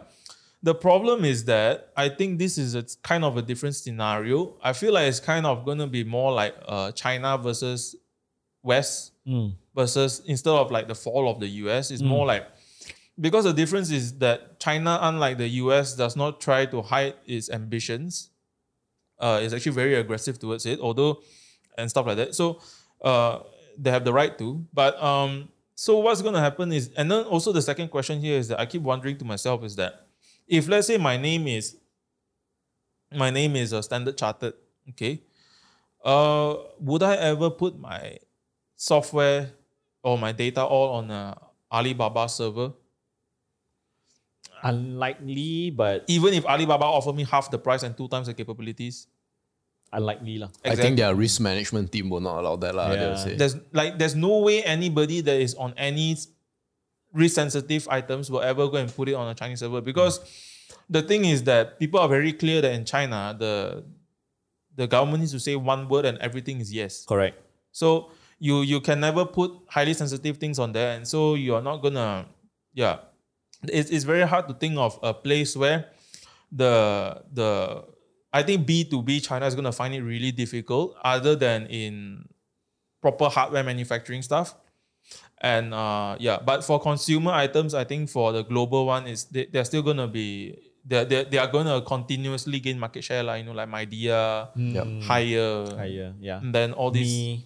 me me electronics is fantastic business. Yeah. business. Yeah. So Mi TV. Exactly, it's always the best price one. best price and uh, you know uh, i was just telling telling telling the team i bought this tv i bought one for my home Mm. and then i showed one to a, a, fr- a good friend of mine who has uh, and, he he, bought went one. he also bought one and then remember you because of you i don't know whether you know this because of him buying the 34 inch uh, monitor i bought Ah, yeah. because i know Yeah, a, a, a kiam siap fella like him right Yeah. is already past all the ticks right correct, correct. is stingy, is stingy enough to get value for money, then I go and buy Yeah. it. yeah, yeah. yeah. Me me is quite an interesting business. Like if if you think about their business, huh, Yeah. like the brand has a has a scale law of its own. You see. Yeah. So uh, um, what happens if uh, how do I put it uh? So so me because they sell phones and all this kind of stuff. Correct. your brand actually extends to like all the smaller consumer electronics Precisely. items, which are non-high tech, but people are just gonna go like, oh, it doesn't matter. It doesn't matter if it's non-high tech. The Yeah. fact that you can sell phones means you should sell this pretty well too. And then they come up with their own proper design language, and then you you look at a Xiaomi product, you touch it, you kind of know it's a Xiaomi product. Correct. Correct. Yeah. Correct. And you know, before before this podcast, we were sharing about the the, the shaving ball, and you're talking Yeah. about the hair clipper. Yeah, Right, right. So how, how much? Do you remember how much you got it for? I think I bought it for 40 ringgit or Yeah, something. forty ringgit, and you're very pleased with the, the product. Yeah, right? here's the thing. ah, I remember the process. ah. I was looking for shaving clippers, and then I thought to myself, let me find the cheapest one possible. The cheapest one possible was like 13 ringgit. Okay, now I was like, let's find the most expensive one possible. The most expensive one possible was like this German looking one that was like 200 over ringgit. Okay. Okay. Then I was looking at all of these options. Uh, Xiaomi uh, is somewhere in the middle, around somewhere above the, the bottom, which is 30, 40. But when I looked at it, uh, you know, people just don't want to buy the cheapest, cheapest Correct. one Correct. in general because you always feel like the one is worse. Yeah. And then when I look at the Xiaomi one, other people want the packaging all looks like shit. The the the, the item looks cheap, etc. But Xiaomi, they have a way of making their plastics not look cheap. Correct. Yeah. And then when you buy it, there's a consistent, there's a consistent, like you, if you go to this, there's a Xiaomi online shop uh, in China, and then you go to it, all of their item listings, the ad writing is fantastic. And then there's Oh. always like a consistent language and consistent, consistent font, consistent colors that they use. Okay. And so when you look at it, you know, you, you always feel like this is a Xiaomi product. Mm. So so they're doing that very very well. lah. So that's why I quite like it. And then they they they are quite smart. So what they do is that we do so for the key items where price is a huge factor, like their phones, they manufacture themselves. But for items like all these like electronics, what they can do is that they just order like you know outsource to an OEM Yeah. and then and then get it to to no because my my house is literally being invaded by, by Xiaomi. Xiaomi. Exactly. It's, it's quite scary, you know. It's really no, quite and scary. here's, and here's the problem is that whatever you buy of Xiaomi, you've never been disappointed Oh, with it. exactly. I, I'm not the only okay. Slight disappointment is like I bought this vacuum cleaner, Hmm. cordless vacuum cleaner for my wife, and hmm. my wife always.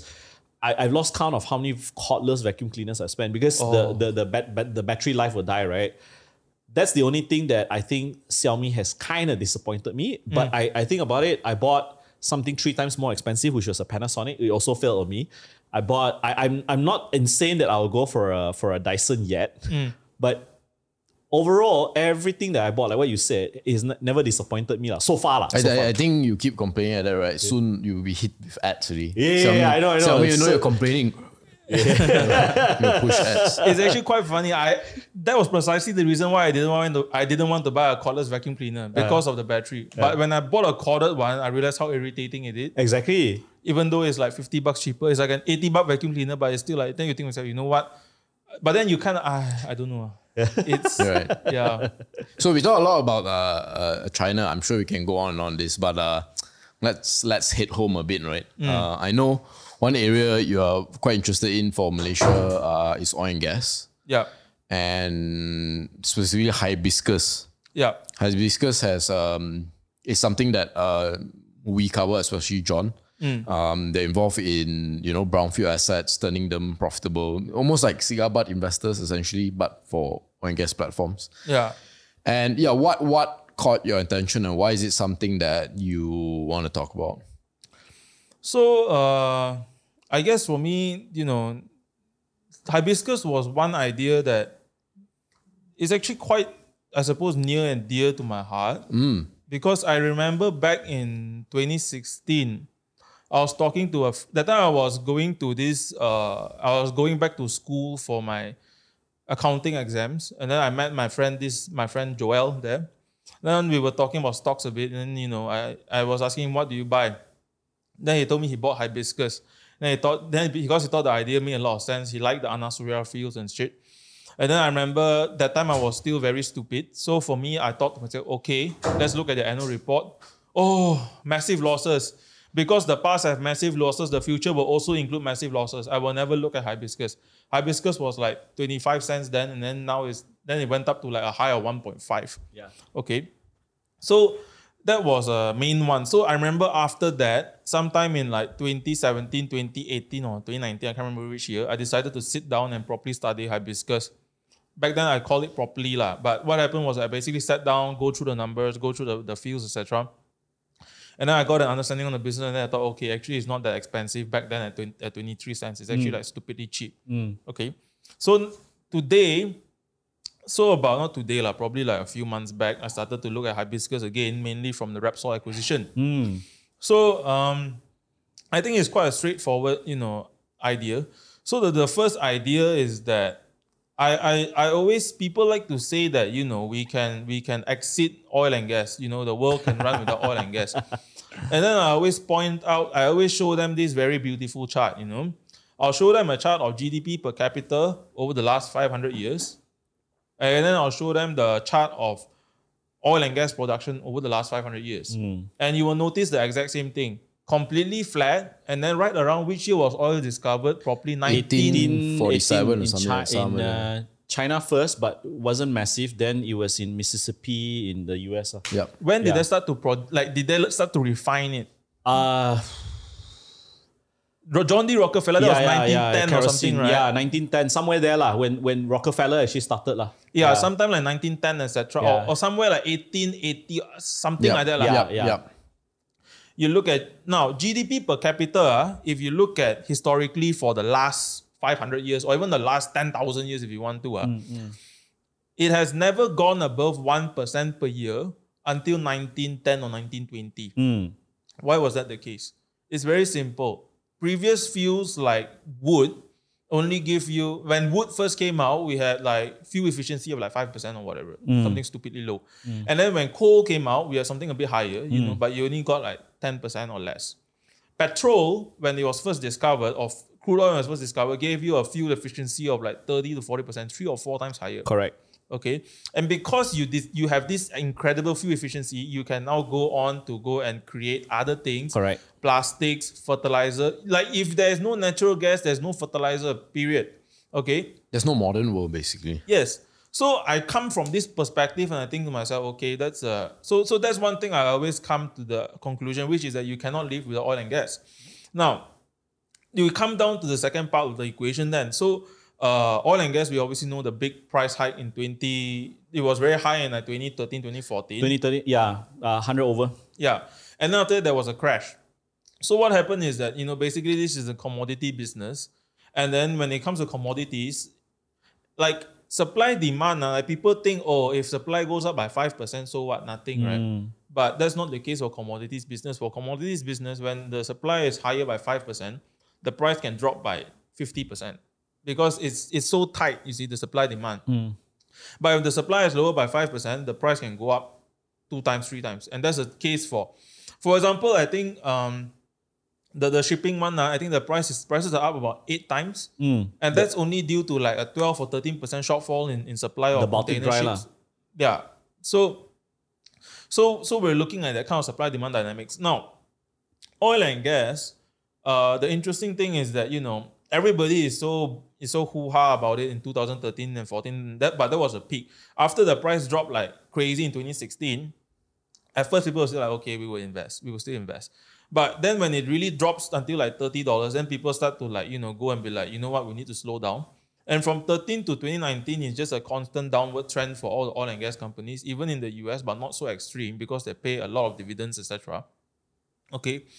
And um, so what's happening over the last easily six, seven, eight years is that there's been a constant underinvestment in it. lah. Okay.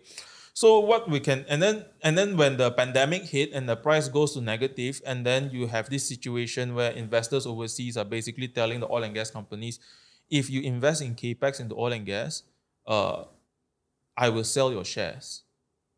Because a lot of these investors they are not investing their own money. Yeah. So they are like, oh, we need we need we need green It's ESG lah. we need. ESG. lah. I mean, I'm not trying to disparage ESG. I suppose there is a case for lowering the amount of carbon dioxide in our environment, but I'm not sure if this is the way to go, but never mind.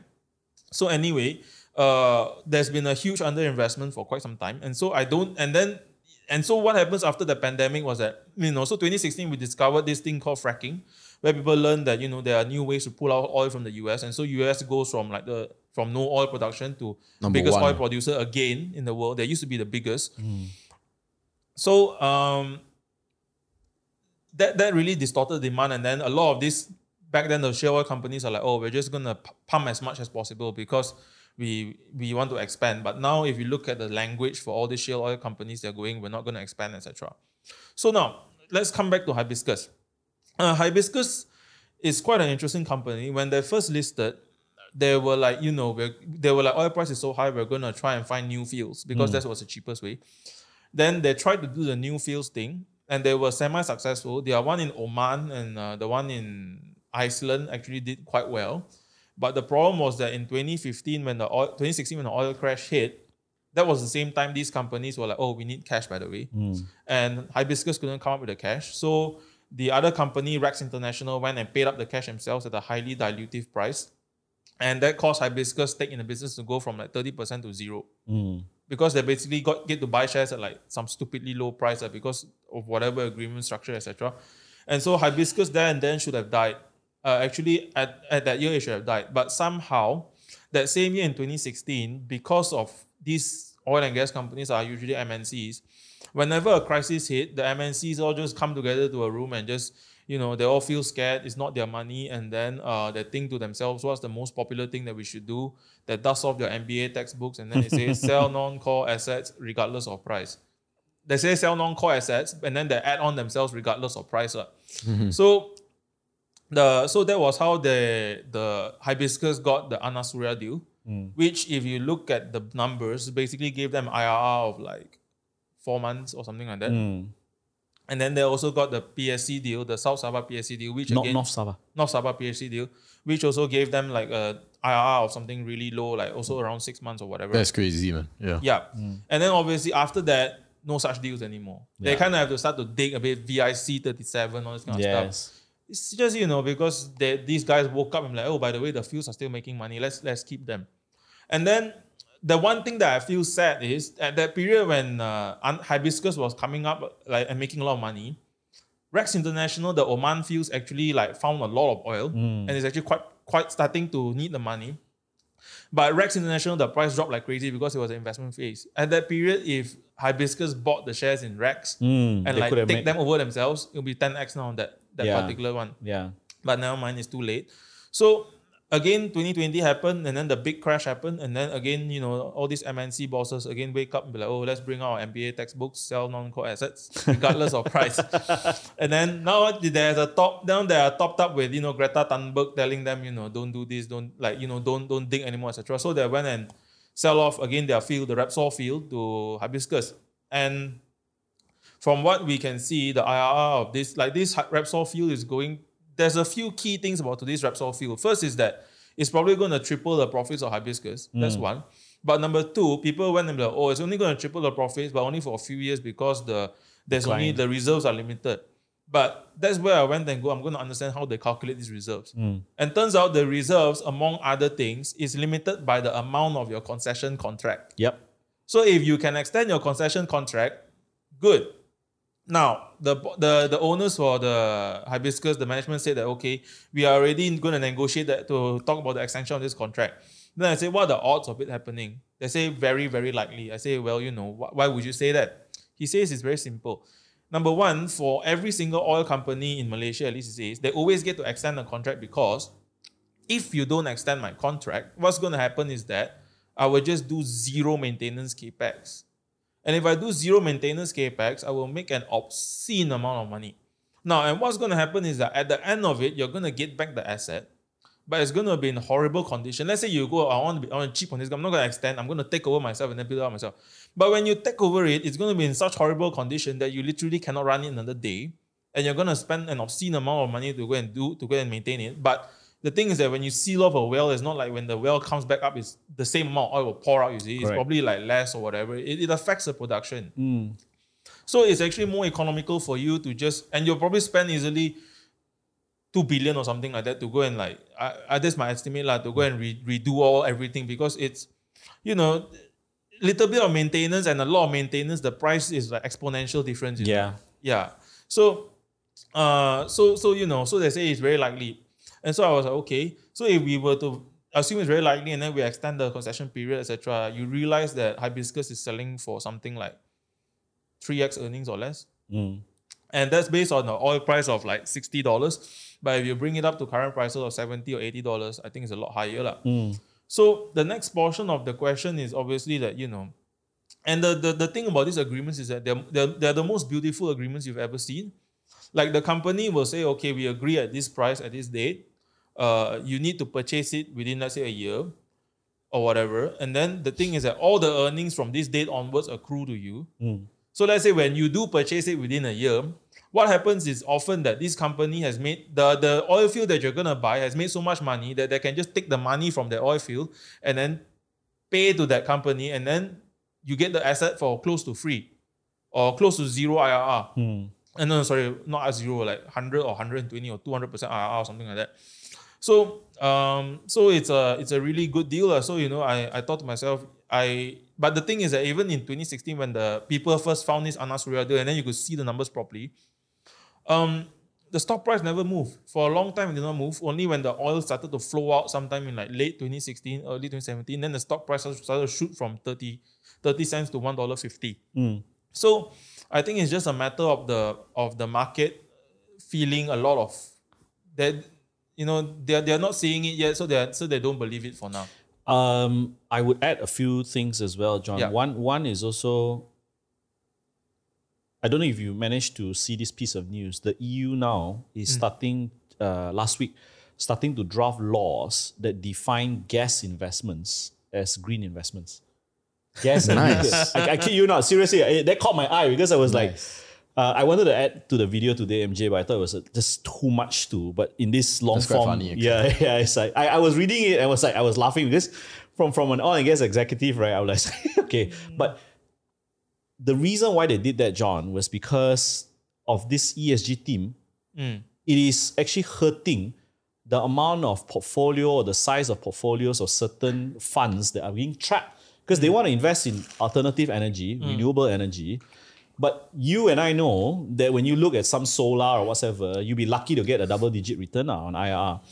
So they say that can we, in a way, in the intermediary before we fully transition into a fully renewable or whatever, can we amend the law or a, a, least the framework, definitions, the definition that allow uh, this to be considered greener? I was, I was, I was laughing. I was literally laughing when I saw this. There's one.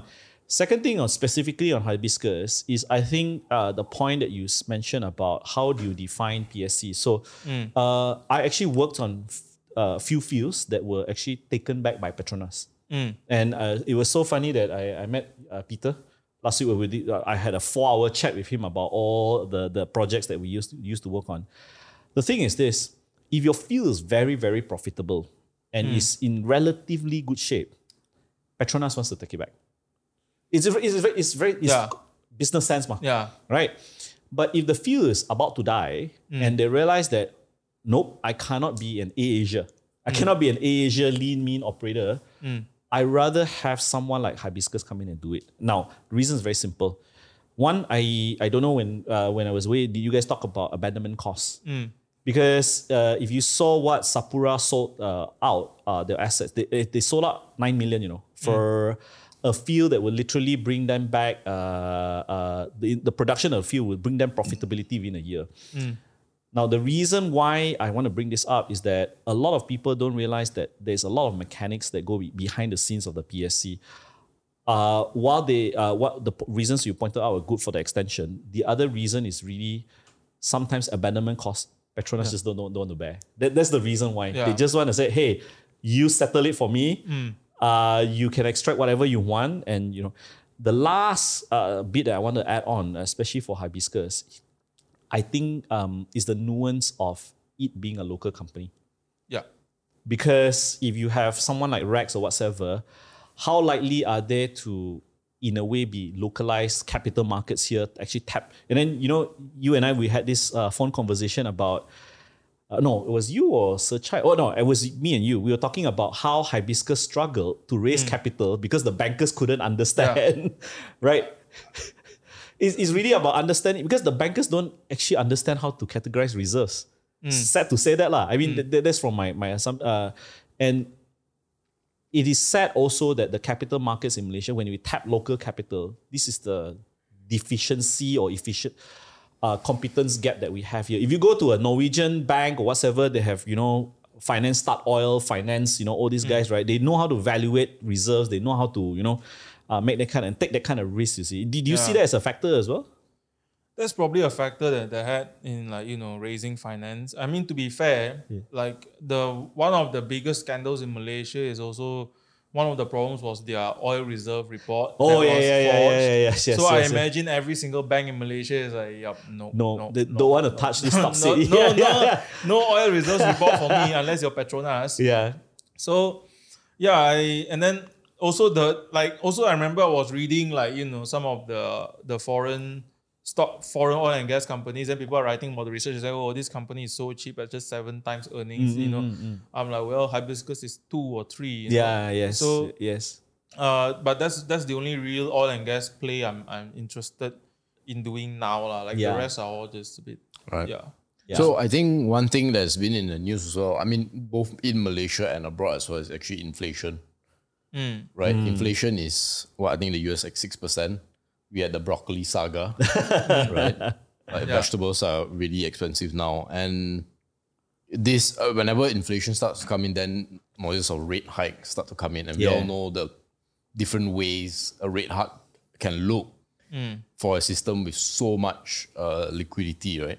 So, what are your overall thoughts about the inflation situation globally and the potential of uh, what was the word they keep using? Fed tapering. Oh, all fa- that. uh, yeah, yeah, Taper tantrum. Yeah, Yeah, ta- yeah. They always get a new word. lah. Yeah, taper Yeah. tantrum. I think one of my favorite phrases is from Lenin. Uh, there are decades when nothing happened, and then there are weeks when decades happen.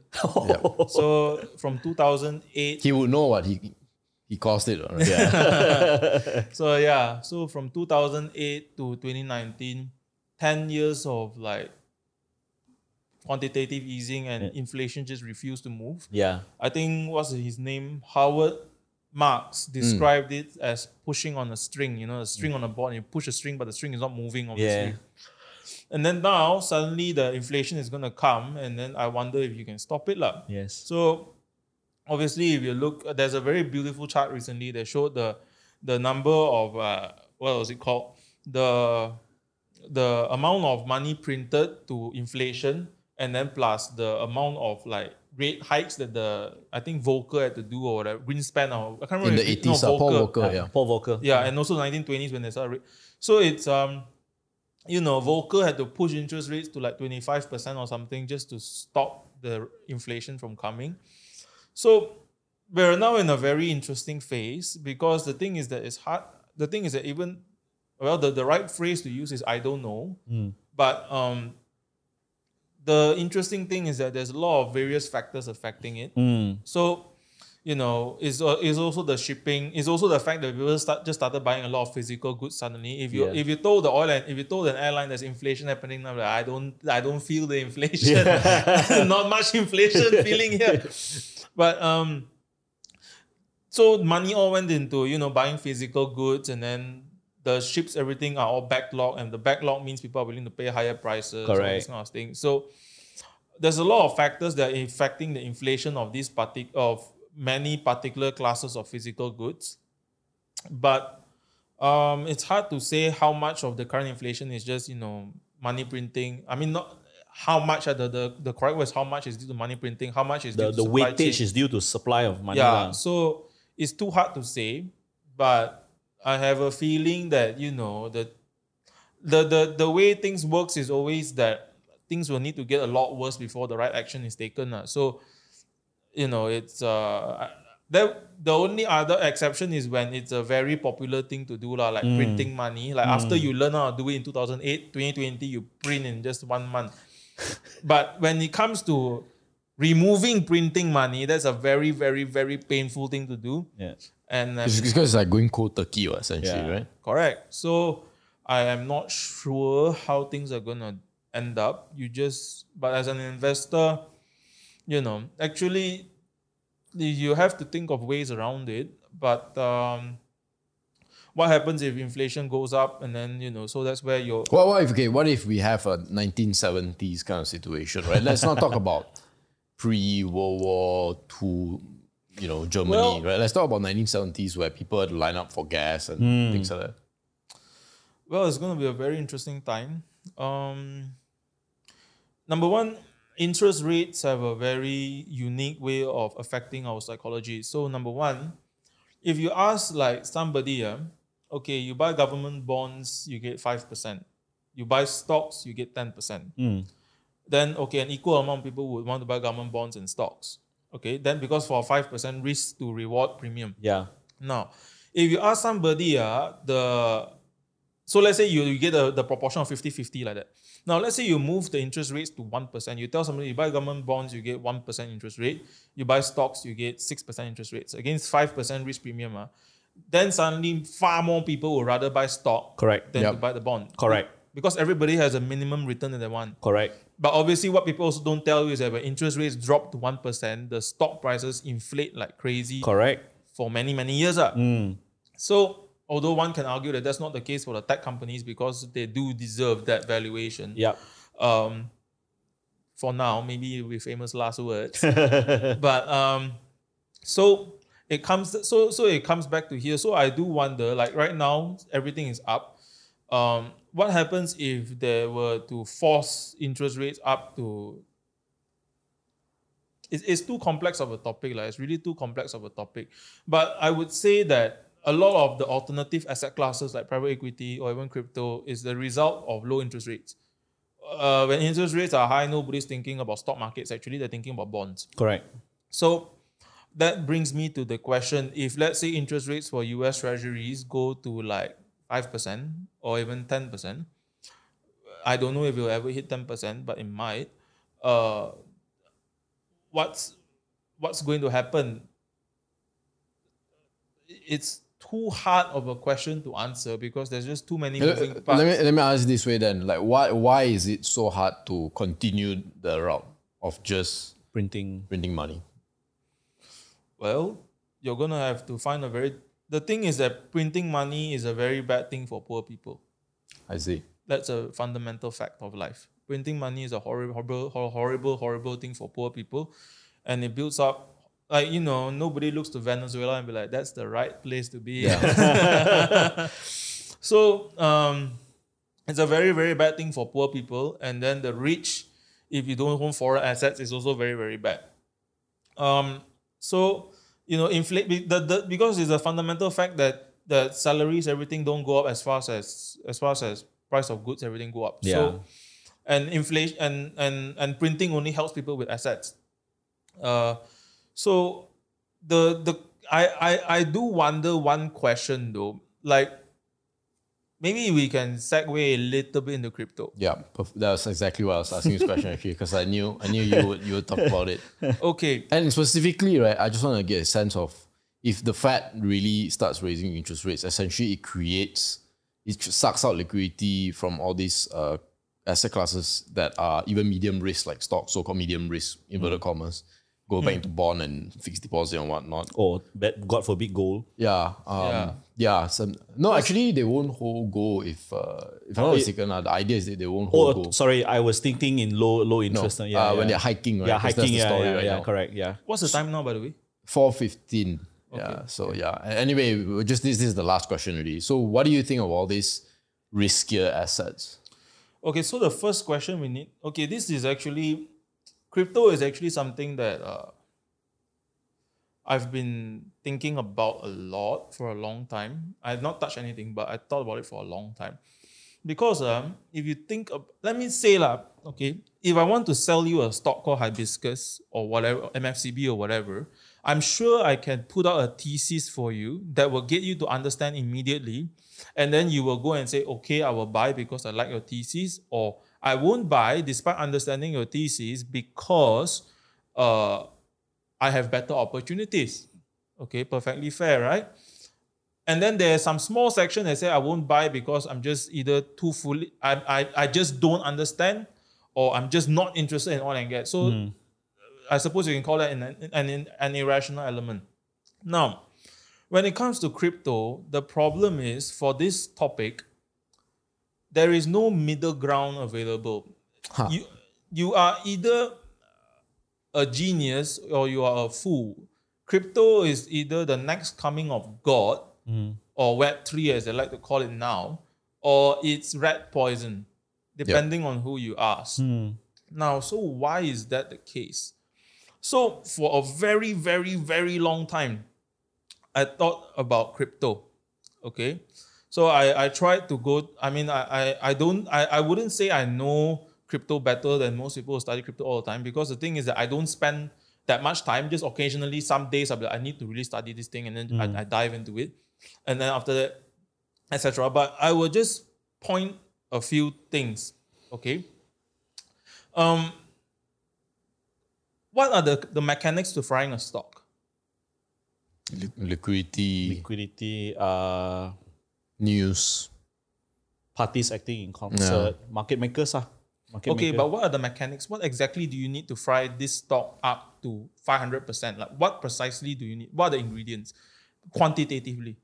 The volume, right? volume. Trade No, volume. quantitatively. float. Like, tell Free me float. how much money you need in order to fry this stock up to a market cap. Let's say I will tell you this stock now has a market cap of 100 million. I want Mm. to fry it to hun- 1 billion. Or what's the name? Focus something, or what's the other one? Data prep. Or data prep. Let's say we, we start, I have a 100 million company, I want to fry it to 1 billion ringgit. Mm. Okay. How much money do you need for what amount of free float? You have to define the free float first, ah, then only. I- Okay, so let's say we define a 20% free float and then we have an 100 end market million, cap. right? Yeah. And then end market cap of 100 billion that you want to hit 100 billion. 1 billion. 1 billion. You start with 100 million, you end So you want 100 with 10x. 1 billion. 10x, ah, you want to 10x the stock. lah. Yeah, so you want to hit about 10 million, you want to hit about 100 million, uh, 1 billion. 1 billion. 10 okay. 10 times the 1 market billion. value today. Yeah, and then you have the starting market value actually doesn't matter so much. lah. Mm. But the, the end value and then plus current float of 20%. like, Mm. How much money do you need? 200 million, the, um, the 20%, right? 20% ma, On 1 billion. on 1 billion. So Actually, float- less less than that. Yeah, Less yeah, than that. definitely, yeah, for sure. Less than. I'm just How much using would- quantitatively. How much right? would you say? At a 100 million uh, market cap today, right? Yeah. 20% free float. Probably 20 million. Correct. Mm. Precisely right. Yeah. In order to fry up a stock to whatever amount you want, you need, and assuming 20% free float, you need approximately 0.5 to 2% of cash at hand Yes. to do that. Okay. Now, let's so now let's think about the the the stocks. So so okay. Okay. So if you look at uh so you- despite many many regulation uh, people have managed to do this with Blue Mon, Oh, yeah. Gold, Yep. all Asia that- Sun. yeah, John, John, John So, and then Malaysia, we have your data prep. Still don't know who's behind it. Fintech, Berhad, Yeah. Focus, etc.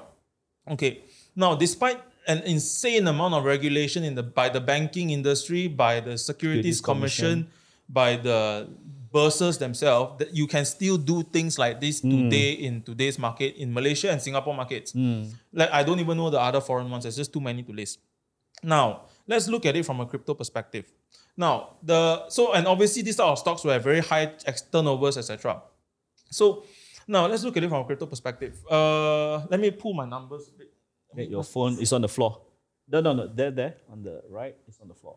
Got it? Yeah, this was uh, some this was quite some time back, but it's fine. Uh, let's see.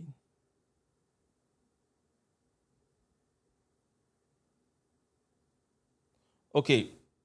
Now, so so now, um okay, so let's talk about like cryptocurrencies in general. Like Okay. um Tether is this stable coin. Mm. Okay, so everybody says that this is a sta- this is a coin, which means that it's worth it's backed by one US dollar per coin. Mm. Okay.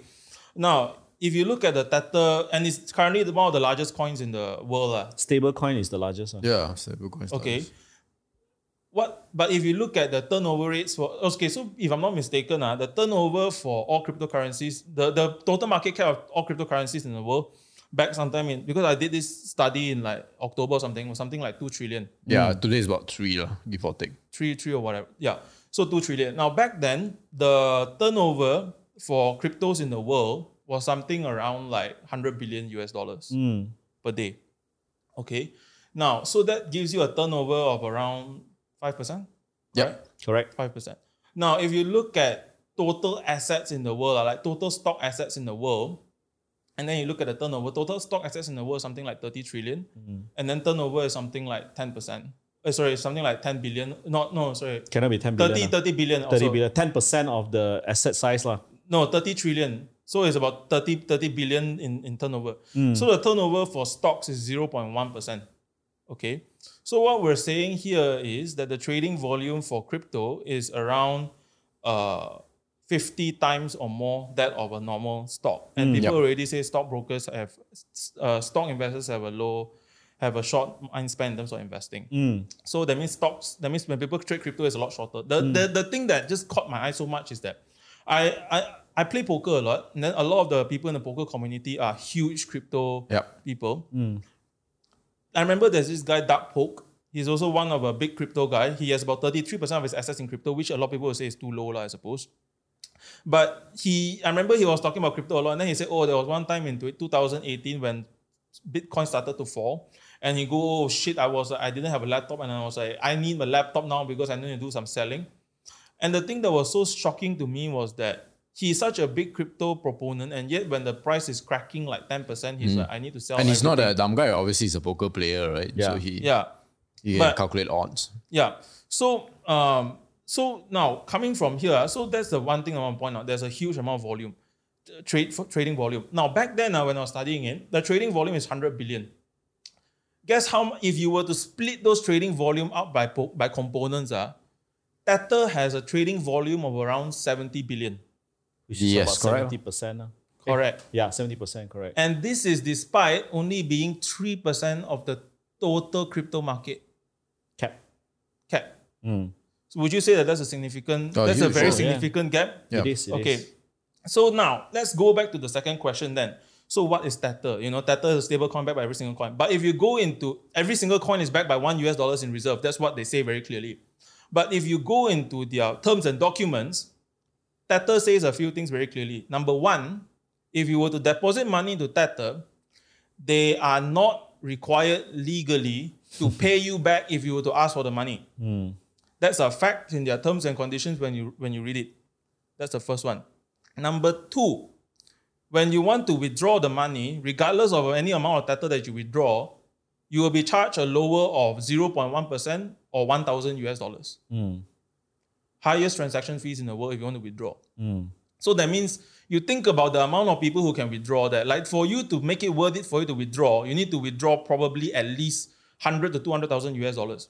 That automatically writes off 99% of people. Mm. That means for 99% of people, the only way you get to withdraw money is P2P. Mm. Okay. Correct. That's the second point. Now, so the third question would be is Tether's reserves backed by purely cash? and let's just put it this way, lah. huh? They just based off management's own words, only 73% is backed by cash. Mm. Okay, the rest is backed by cryptocurrencies. And that's just off management's own words. And these are the guys who were banned by the US and the New York from ever putting from ever doing securities trading or whatever in, in the state of New York. Now imagine this, uh, this currency is the backbone of all cryptocurrencies. People may agree or disagree with the statement because of trading volume. But this com- this guy, this company is run by people who are not allowed to, to do securities trading in the US at all. Okay.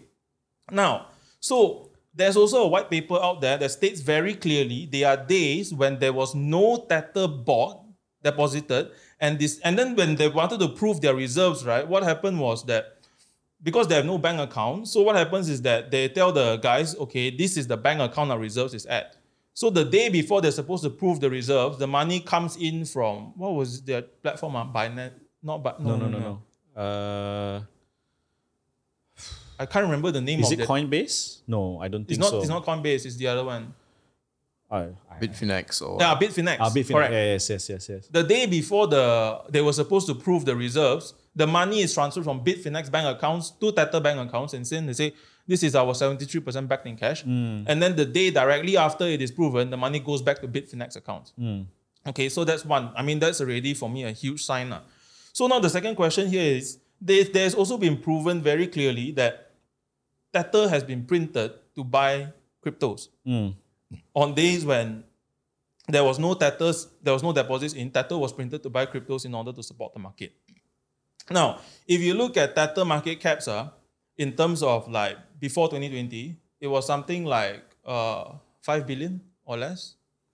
Today is I think 70. Today is over- 70. 70 billion, yeah. Yeah, so at, at around I, I don't know if it's it's around 10 billion or whatever lah. Mm. 10, 10 to 15 billion if I don't re- remember correctly before 2020. Before 2020 there was around 15 billion worth of Tether. Mm. And back then the peak price that you could push Bitcoin to was around 20,000 US dollars. Mm. Today there is around 70 billion, 75, 77 billion Tethers out there and then the peak price you could push Bitcoin to is 60 $60,000 per, per Bitcoin. Yep. Now, and incidentally, you remember we said just now that in order to pump a certain stock, you need around 1.5 to 2%, Yes. correct? For the free float, yes, based on the free To float. lah. 10x. ah, yeah. Correct. Yeah. Now, Tether is around 3% of all of all cryptocurrencies. That's one. Number two, you literally can't take money out of Tether. And then number three, um, the free float for cryptocurrencies is how many percent? There's Free flow. I mean, I mean, if you're considering all stable coins, is it? No, free float. If I'm not mistaken, when I did the study on free float, free float of cryptocurrencies is less than 20% if you exclude like the top 10% of holders. Like past Oh. a certain amount of balance, like free float is like less than 20%. But what's the sorry? What's the criteria like? So, for Yeah, example, what- what- we yeah, 'cause like I'm- in stocks, there's like top thirty shareholders, right? Hmm. So is yours so the if same you take, definition? let's say, cryptocurrencies, people with more than 1 million USD, Oh. the free float is like less than uh, the the big whales lah. I think he's referring to if you net out the big whales or probably the validators. What's on the free network, float? What's the free float? Yeah. Well, that's a that's a hard one, lah. Yeah. But Yeah. it's it's findable, lah. Yeah. Yeah, it's findable. but when based on what I read, they said Yep. it was something something like less than twenty percent. Mm. So now, obviously, just because it squawks like a duck does not mean it's a duck. It Mm. could be just a very unique man, you know, squawking like a duck for no reason. Mm. So the the second point I tried to figure out was that what is a use case for cryptocurrencies. So the at the end of the day, the only real use case I could come up with is that if you really, really want to monetize something while avoiding as much of the traditional banking system as well as your traditional regulations that comes to banks or securities, all this kind of stuff, then there's nothing better than crypto. Mm. There's really not, nothing better than crypto. And and so because if you think about like let's say now they're doing web three, they say it's owned by this the the the if you because it's also very interesting because I was thinking about video games, like the different kind of video games. Now if you think about like let's say like the normal modern video games, if you like to play Ragnarok today, the only way you can spend money in this game is you cannot actually buy things from other people because they don't want the money to go out of the system. So what happens is that you can only buy things from their app, and then all your goods is locked to your character, and the only way to sell your goods is to sell your character. Hmm. Okay. Now, for crypto games, it's a bit different because all the coins that are supposed to be printed has been printed today. Okay, you're never going to print more coins. So the only way for the value of the game to go up is if the value of the coins go up. Mm. And the only way for the value of coins to go up is to have more demand for your game. That means more attention spent on your game. And then if people think that your game has a, if the the, the digital assets have a monetary value, it's less likely for them to sell, etc. Correct. Yeah. So based on this, they actually the right way to make a crypto game is to you know create the game and then get as much attention as possible. And if you think about and if you look at the attention for video games in crypto versus in normal, like you go to a Blizzard Con, right? Hmm. Like you will find a lot more criticism than than praise. well, if you go to like any crypto game, the the Discord channel, you'll find a lot more praise than Discord lah. So, um, you know, there's actually a Malaysian one where they basically copied Mobile Legends and then just using three YouTube videos, they now have a market cap of like 450 million US dollars. Wow. Oh, So, but so so now the question here is this. So now people like to say. So the question here that I wonder to myself is this. Okay, the thing is that people say, "Oh, market is always up, etc., etc., in crypto." But here's the question I ask people: Oh, but have you ever taken your money out from crypto before? Mm. or at least all of your money out from crypto before. Um, and then they say, yes, yes, I take it out and I put it in Tether or Terra. What's the, the other coin for that's under Terra one? uh, USD. US, USD. UST. UST, UST, yes. US Terra. Or they say to UST, which is backed by Terra capitalization, all that kind of stuff. Yeah. Or he maybe he was referring to USDC, I think.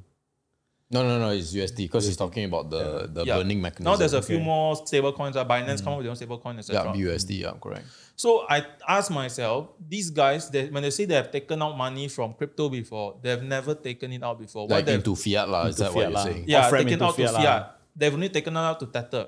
And Tether prints coins to buy crypto, yeah. by their own words. They print coins to buy crypto. So now, if you have this space when there's no regulation whatsoever and you can do whatever you want, imagine if Malaysia stocks they let you do as much MOU as you want, what will happen? So coming back to cryptocurrencies, I tried to think really, really hard on a real use case for it. And other than when it comes to if I want to monetize something without avoid while avoiding as much of the banking system as possible, I actually cannot think of a use case that is just as well. It comes, it always comes out to a compute problem or storage problem in terms of it being a more efficient solution versus current products. Hmm. And then there's this tether thing, which you know begs the question. But then it comes down to the second question. Let's say if inflation does go up and then interest rates does go to, let's say lah, huh, USD goes to 10% interest rates. And if let's say people in crypto start to go, let's say they go, you know what, I a lot of let's say you a lot of them have like, oh, I have this obscene amount of money in crypto. Uh the crypto has been dropping. Let's take 30% of my net worth out and put it into USD bonds USDT or or whatever. Uh, uh, uh, fiat, Fiat, assets. you yeah, Yeah, fiat, okay, fiat okay. asset, USD bonds or whatever, and make the 10% there peacefully. I really wonder can the P2P market really take that amount of outflow? lah? Hmm. So that's really my big question. Like, it would be very interesting if USDT cracks 95. lah. It's never cracked 95 for a long. I mean, the only time it cracked 95 was in like in 2016 or 2015. There was one time when they were like, oh, USDT was the backing is less is lacks like 483 million US dollars, something like that. But currently that it has never backed 99 cents before. So I do wonder to myself what will happen if it cracks 95. lah. So uh I have no so so I I don't know, but the the the I do derive a certain comfort in this, in that people like because right now I'm, I'm obviously at the side of where I can be either com- where there's a good not that there's a decent chance I'm completely wrong, okay, and then this thing is the next coming of whatever. But I think to myself, uh, if I was from 5, which is like 2007 or something, and you told me YouTube is going to change the world in terms of like how things will be consumed online or Netflix. Netflix wasn't didn't exist then, but you tell me the shows can be streamed on there. I don't think it would have been very difficult for me to believe you and say yes, I agree hmm. because I myself was using YouTube and I can see how much better is it. But it's just a clear, clearly a better use case. But if it's crypto, I I I I just fail to find one use case where it is better for the for the it is a better solution than the other one if not for the fact you want to monetize while avoiding as much regulation as possible. Lah. Like even the other day we were talking I was I found this one where it's like decentralized VPN, that kind of stuff. Okay. It's a very interesting decentralized VPN because the the the only real use case for me was that if you need a VPN that decentralized and literally because even in today in China you can use any VPN you can you can still use VPNs you see. Mm. So what use case do you have that you literally cannot use any other VPN provider other than this one? Well, I suppose if you sell drugs or child pornography, lah, then then yes, you do need a decentralized VPN. lah. But so the, the thing is that for me, the, the use cases are too Too specific, yeah, too narrow, yeah. that enough to be monetizable. But you know, I I know for a fact that now the biggest poker games in the world, like where they play buy-ins, let's say 10 million US dollars, mm, and you're a mm. billionaire and you come in, the, the game is all run on Bitcoin. lah. Because let's say for because there's this guy, Alec Gores, he's part of Gores group who popularized the Spark kind of structures, SPAC. And then he there's another guy called Andy Beal who owns Beal Bank in the US. Hmm. So Andy Beal lost to Alec Gores around 600 million US dollars. Hmm. So when Andy Beal transferred 600 million US dollars to Alec Gores, Alec Gores got a tax bill of 350 million US dollars. It's crazy. yeah. So after that, all the games are all in USDT or in all this etc. Bitcoin. Hmm. So yeah, there's a real use case in that, but I, I find very little other Use cases. ah. successful use cases for the future. or at least better. lah. I mean, there might be some, like you said, the decentralized VPN, but maybe not as. I, like even if like the other one was thinking was like you know now I think I think Terra is doing this. We're trying to come up with a decentralized wallet where you can use any currency in the world, exchange Yeah, any fiat. But isn't that what? How would that be better than if the Chinese government come up with their digital The CDBC thing, yeah, digital yuan, and then the digital, and then obviously they allow digital yuan to be converted to RM or whatever and directly pull out to Yeah. your bank account. Correct. It's much hard, easier for them to get the approvals, and then a lot of very few countries are there to say no to them, lah. And then you know you can keep your money in Chinese yuan, and then people can accept from that, etc. So, I I find it difficult to find, and and the thing is that in order to, I don't know, I feel like for a lot of things to be run efficiently, it's going to be a centralized and like even if today you people say that the Bitcoin Foundation is decentralized or whatever, but it is still controlled by the amount of people who holds the most computation and the most coins. Yeah, right? yeah. It's the fifty-one percent Yeah. issue lah. Everyone's talking Yeah. about. So end of the day, it's still held by a controlled set of people. So what's the so that's that's it for. But I'm always struggling to find new use cases uh, because there are too many intelligent people telling me that you know it's it's it's the future, but it's just. I mean, I suppose for video games it can because it does unleash a new niche where people literally play because they want to earn money Mm. but it does make me wonder how will you attract the the you, you need to constantly attract new attention you see so maybe it'll be another game as big as WoW lah, but I have no idea Mm. Okay, very man. difficult Wow. Um, interesting thoughts. Um, I don't know anything. Anything on that?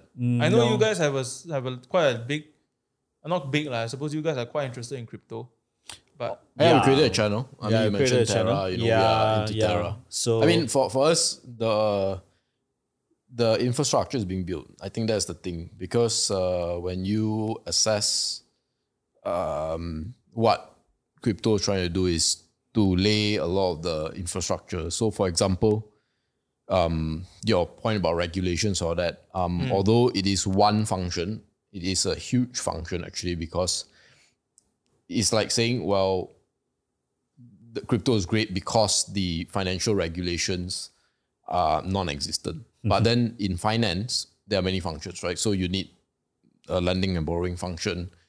You need a an exchange function, like to swap assets. Correct. You need a um, fund management functions, right? So a hedge fund functions, like in crypto, they call it yield aggregators. So what the current level of development is is there, and the recent boom in crypto gaming and its you know other its half brother NFTs um, is going to essentially bring in the digital ownership economy. Right. And right now, because crypto is a very young thing, so obviously the in things are like cool art and gaming gaming uh, characters. Because like so if you play WoW, for example, right? Yeah, you say you have a character, you buy items and all that, but the items and the character don't actually belong to you. Yep. It belongs to Blizzard.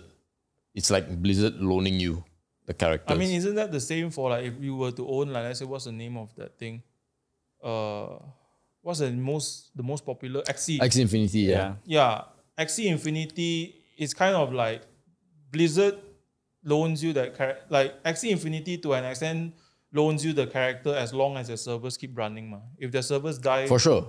But for example, you can't list out your uh this there's no like marketplace. uh, I mean there might be marketplaces for WoW characters, but the if okay, let's say in the future, right? There is a there is a game that allows you, let's call it uh Smiley Infinity by some other some other company. And what happens is that hey, they thank Axie Infinity guys, you know, the the Axies that you have is uh you know you can join it or connect it to like this bigger character or maybe your Axie Infinity now can become pets in this game or it can become uh, uh like something. Yeah, so you can actually migrate these items over right now. It's not just something that operates within That the ecosystem. But obviously right now the infrastructure is not there right? It's still far away. I I would agree that that's why I say the other part is gaming, lor. Because Yup. again, if it's like I said, you're avoiding a lot of the usual I mean, if Blizzard wanted to make their items like interchangeable for cash at any point in time, and then you can withdraw from Blizzard, the amount of regulations they have to go through is just insane now. Uh, exactly. But also, I suppose it comes down to you know this. Uh, have you used Oculus before? No, I haven't.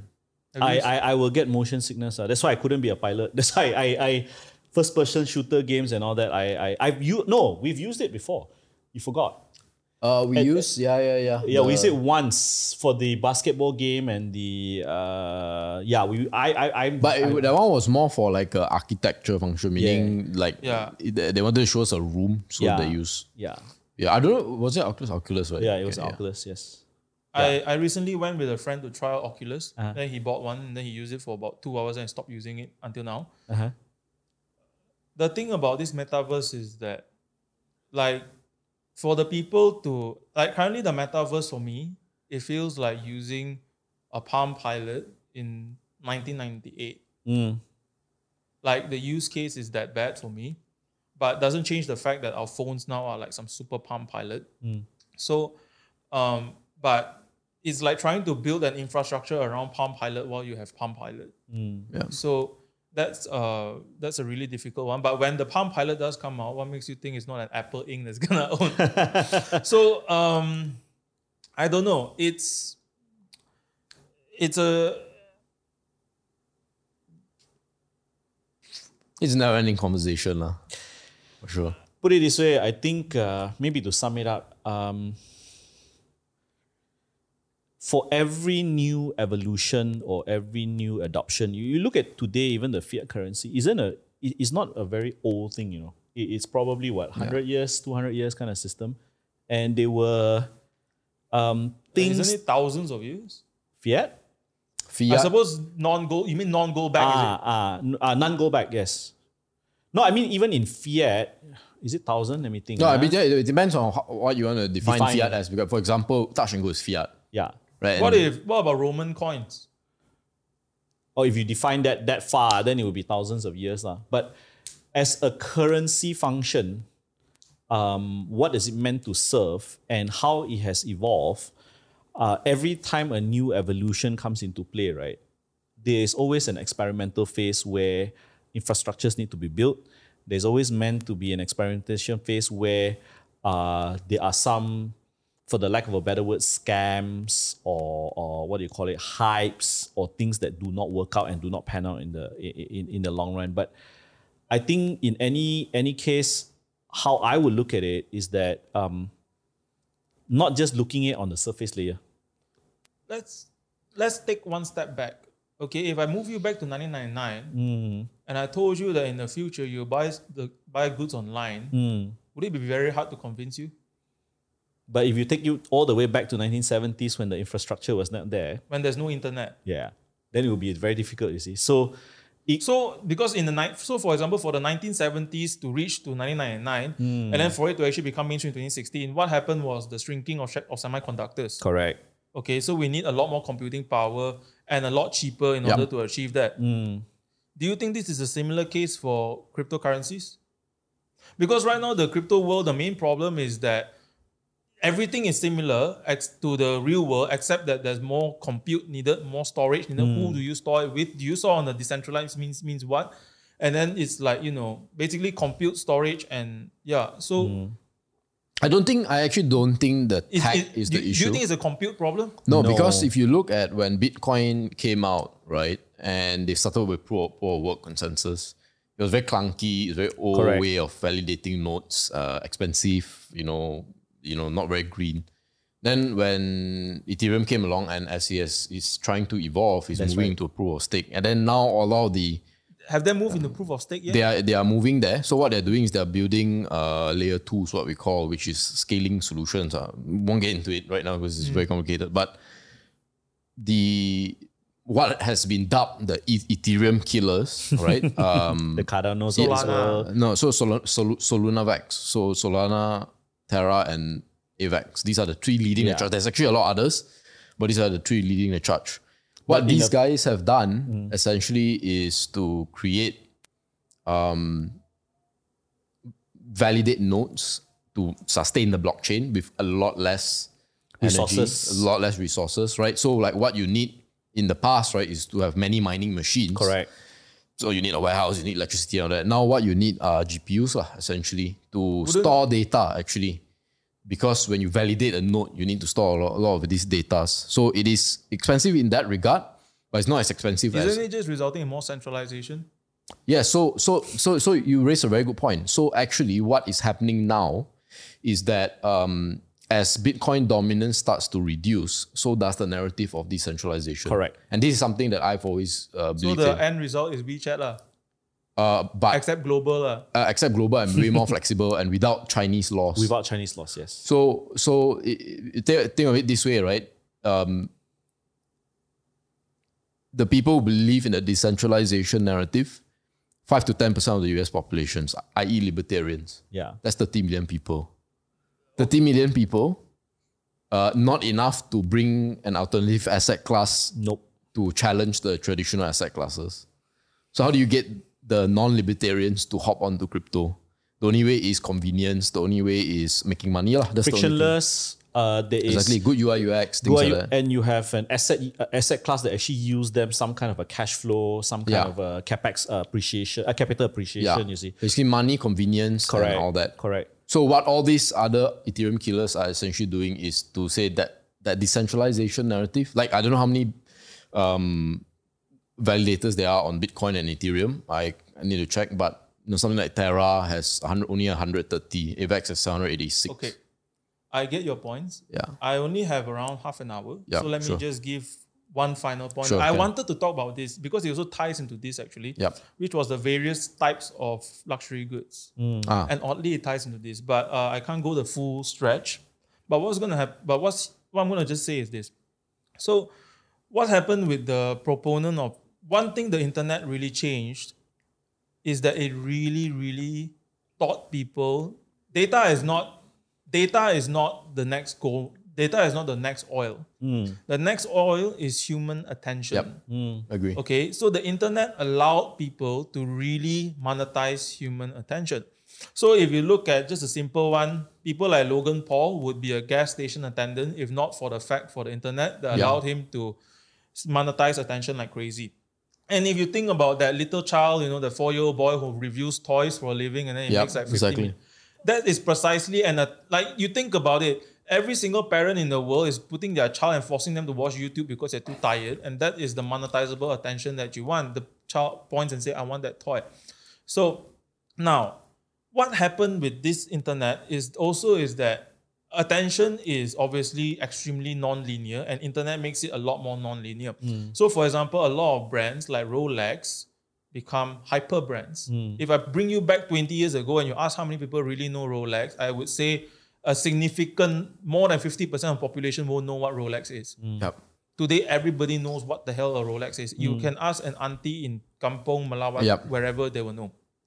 So brands become hyper brands, while for new brands to pop up is easier than ever, but for them to die down is also easier than ever, etc. Mm. So this was the question that I was asking myself.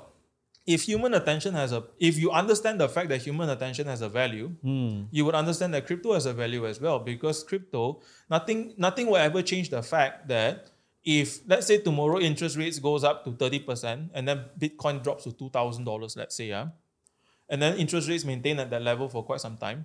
Then let's say 20 years from now, for some reason, let's say Bitcoin is still there, and then the government drops interest rates to 0%. I guarantee you, first thing to go up will be Bitcoin Yep. because it doesn't change the fact that human attention is aware of this, etc. Hmm. Okay, so I was talking with my friend. I said, okay, if you're willing to invest in LVMH because it is now a hyper brand, and let's say I cut LVMH price to half, and you invest in it because it's a hyper brand, and, and then I ask you, what makes you think this thing will continue to make this amount of money? And you just go, well, it has a mind share of people, and people associate LVMH to this, and therefore they want to own it. Hmm. Okay. And therefore I will invest in it. If that's the case, why not buy Bitcoin? Hmm. Then it keeps quiet. Because that's the really the difficult answer to answer, and that's also for me. Hmm. So I guess for me, the question is just like if you're gonna invest in cryptocurrencies in general, you want to look at where the human attention is in terms of proportion and can it go higher. And um, if you're talking about excluding use case, uh, but use case, like for example, if we're talking about globalized e-wallet, I mean, first is that you need to assume that people, let's say you have a, let's say you have a globalized e-wallet that links fiat to crypto, okay, and not just one crypto but various coins. Let's say you pick at least you need at least like twenty coins, I suppose. Now, if for this thing to be accepted everywhere else, first thing it needs to do is that you need to be able to sell this coin into any fiat currency you want in the world, and then use that fiat currency and go directly from exchange to cut to vendor. And so you still have to use the MasterCard Visa. Unless you go and be like, this vendor needs to accept anything that is not needs to accept non-crypto. They need to accept Solana or I mean, in theory, the first step where you can go from from from P to you can go from like coin to cash, you can do it via a via a Coinbase app, right? Mm, yep. It's just a matter of the app to cash. Yep. Where via Visa, that's a bit difficult because the the Coinbase does not have Visa linkages themselves, ma. So it's more like to move to your bank account, etc. But so the next step is that you need to go, okay, this country needs to accept crypto as a main currency. Well, that is like telling every single government in the world to give up on your own currency, lah, Yep. and to give up power on your own currency because there's no country that will ever do that unless you are your currency is shit lah. So Vene- so which is currently the the countries that do crypto today, Venezuela and then that guy, San El, Marino, El, El Salvador. El Salvador, sorry Yep. and then all these hyperinflation countries. So in those countries, yes, I will perfectly understand why they would ignore their own currencies. But you know, like I said, I have no idea. This is too complex of a topic. Um, the world is changing too much. Interest rates could go up and go down by factors of ten. Yeah.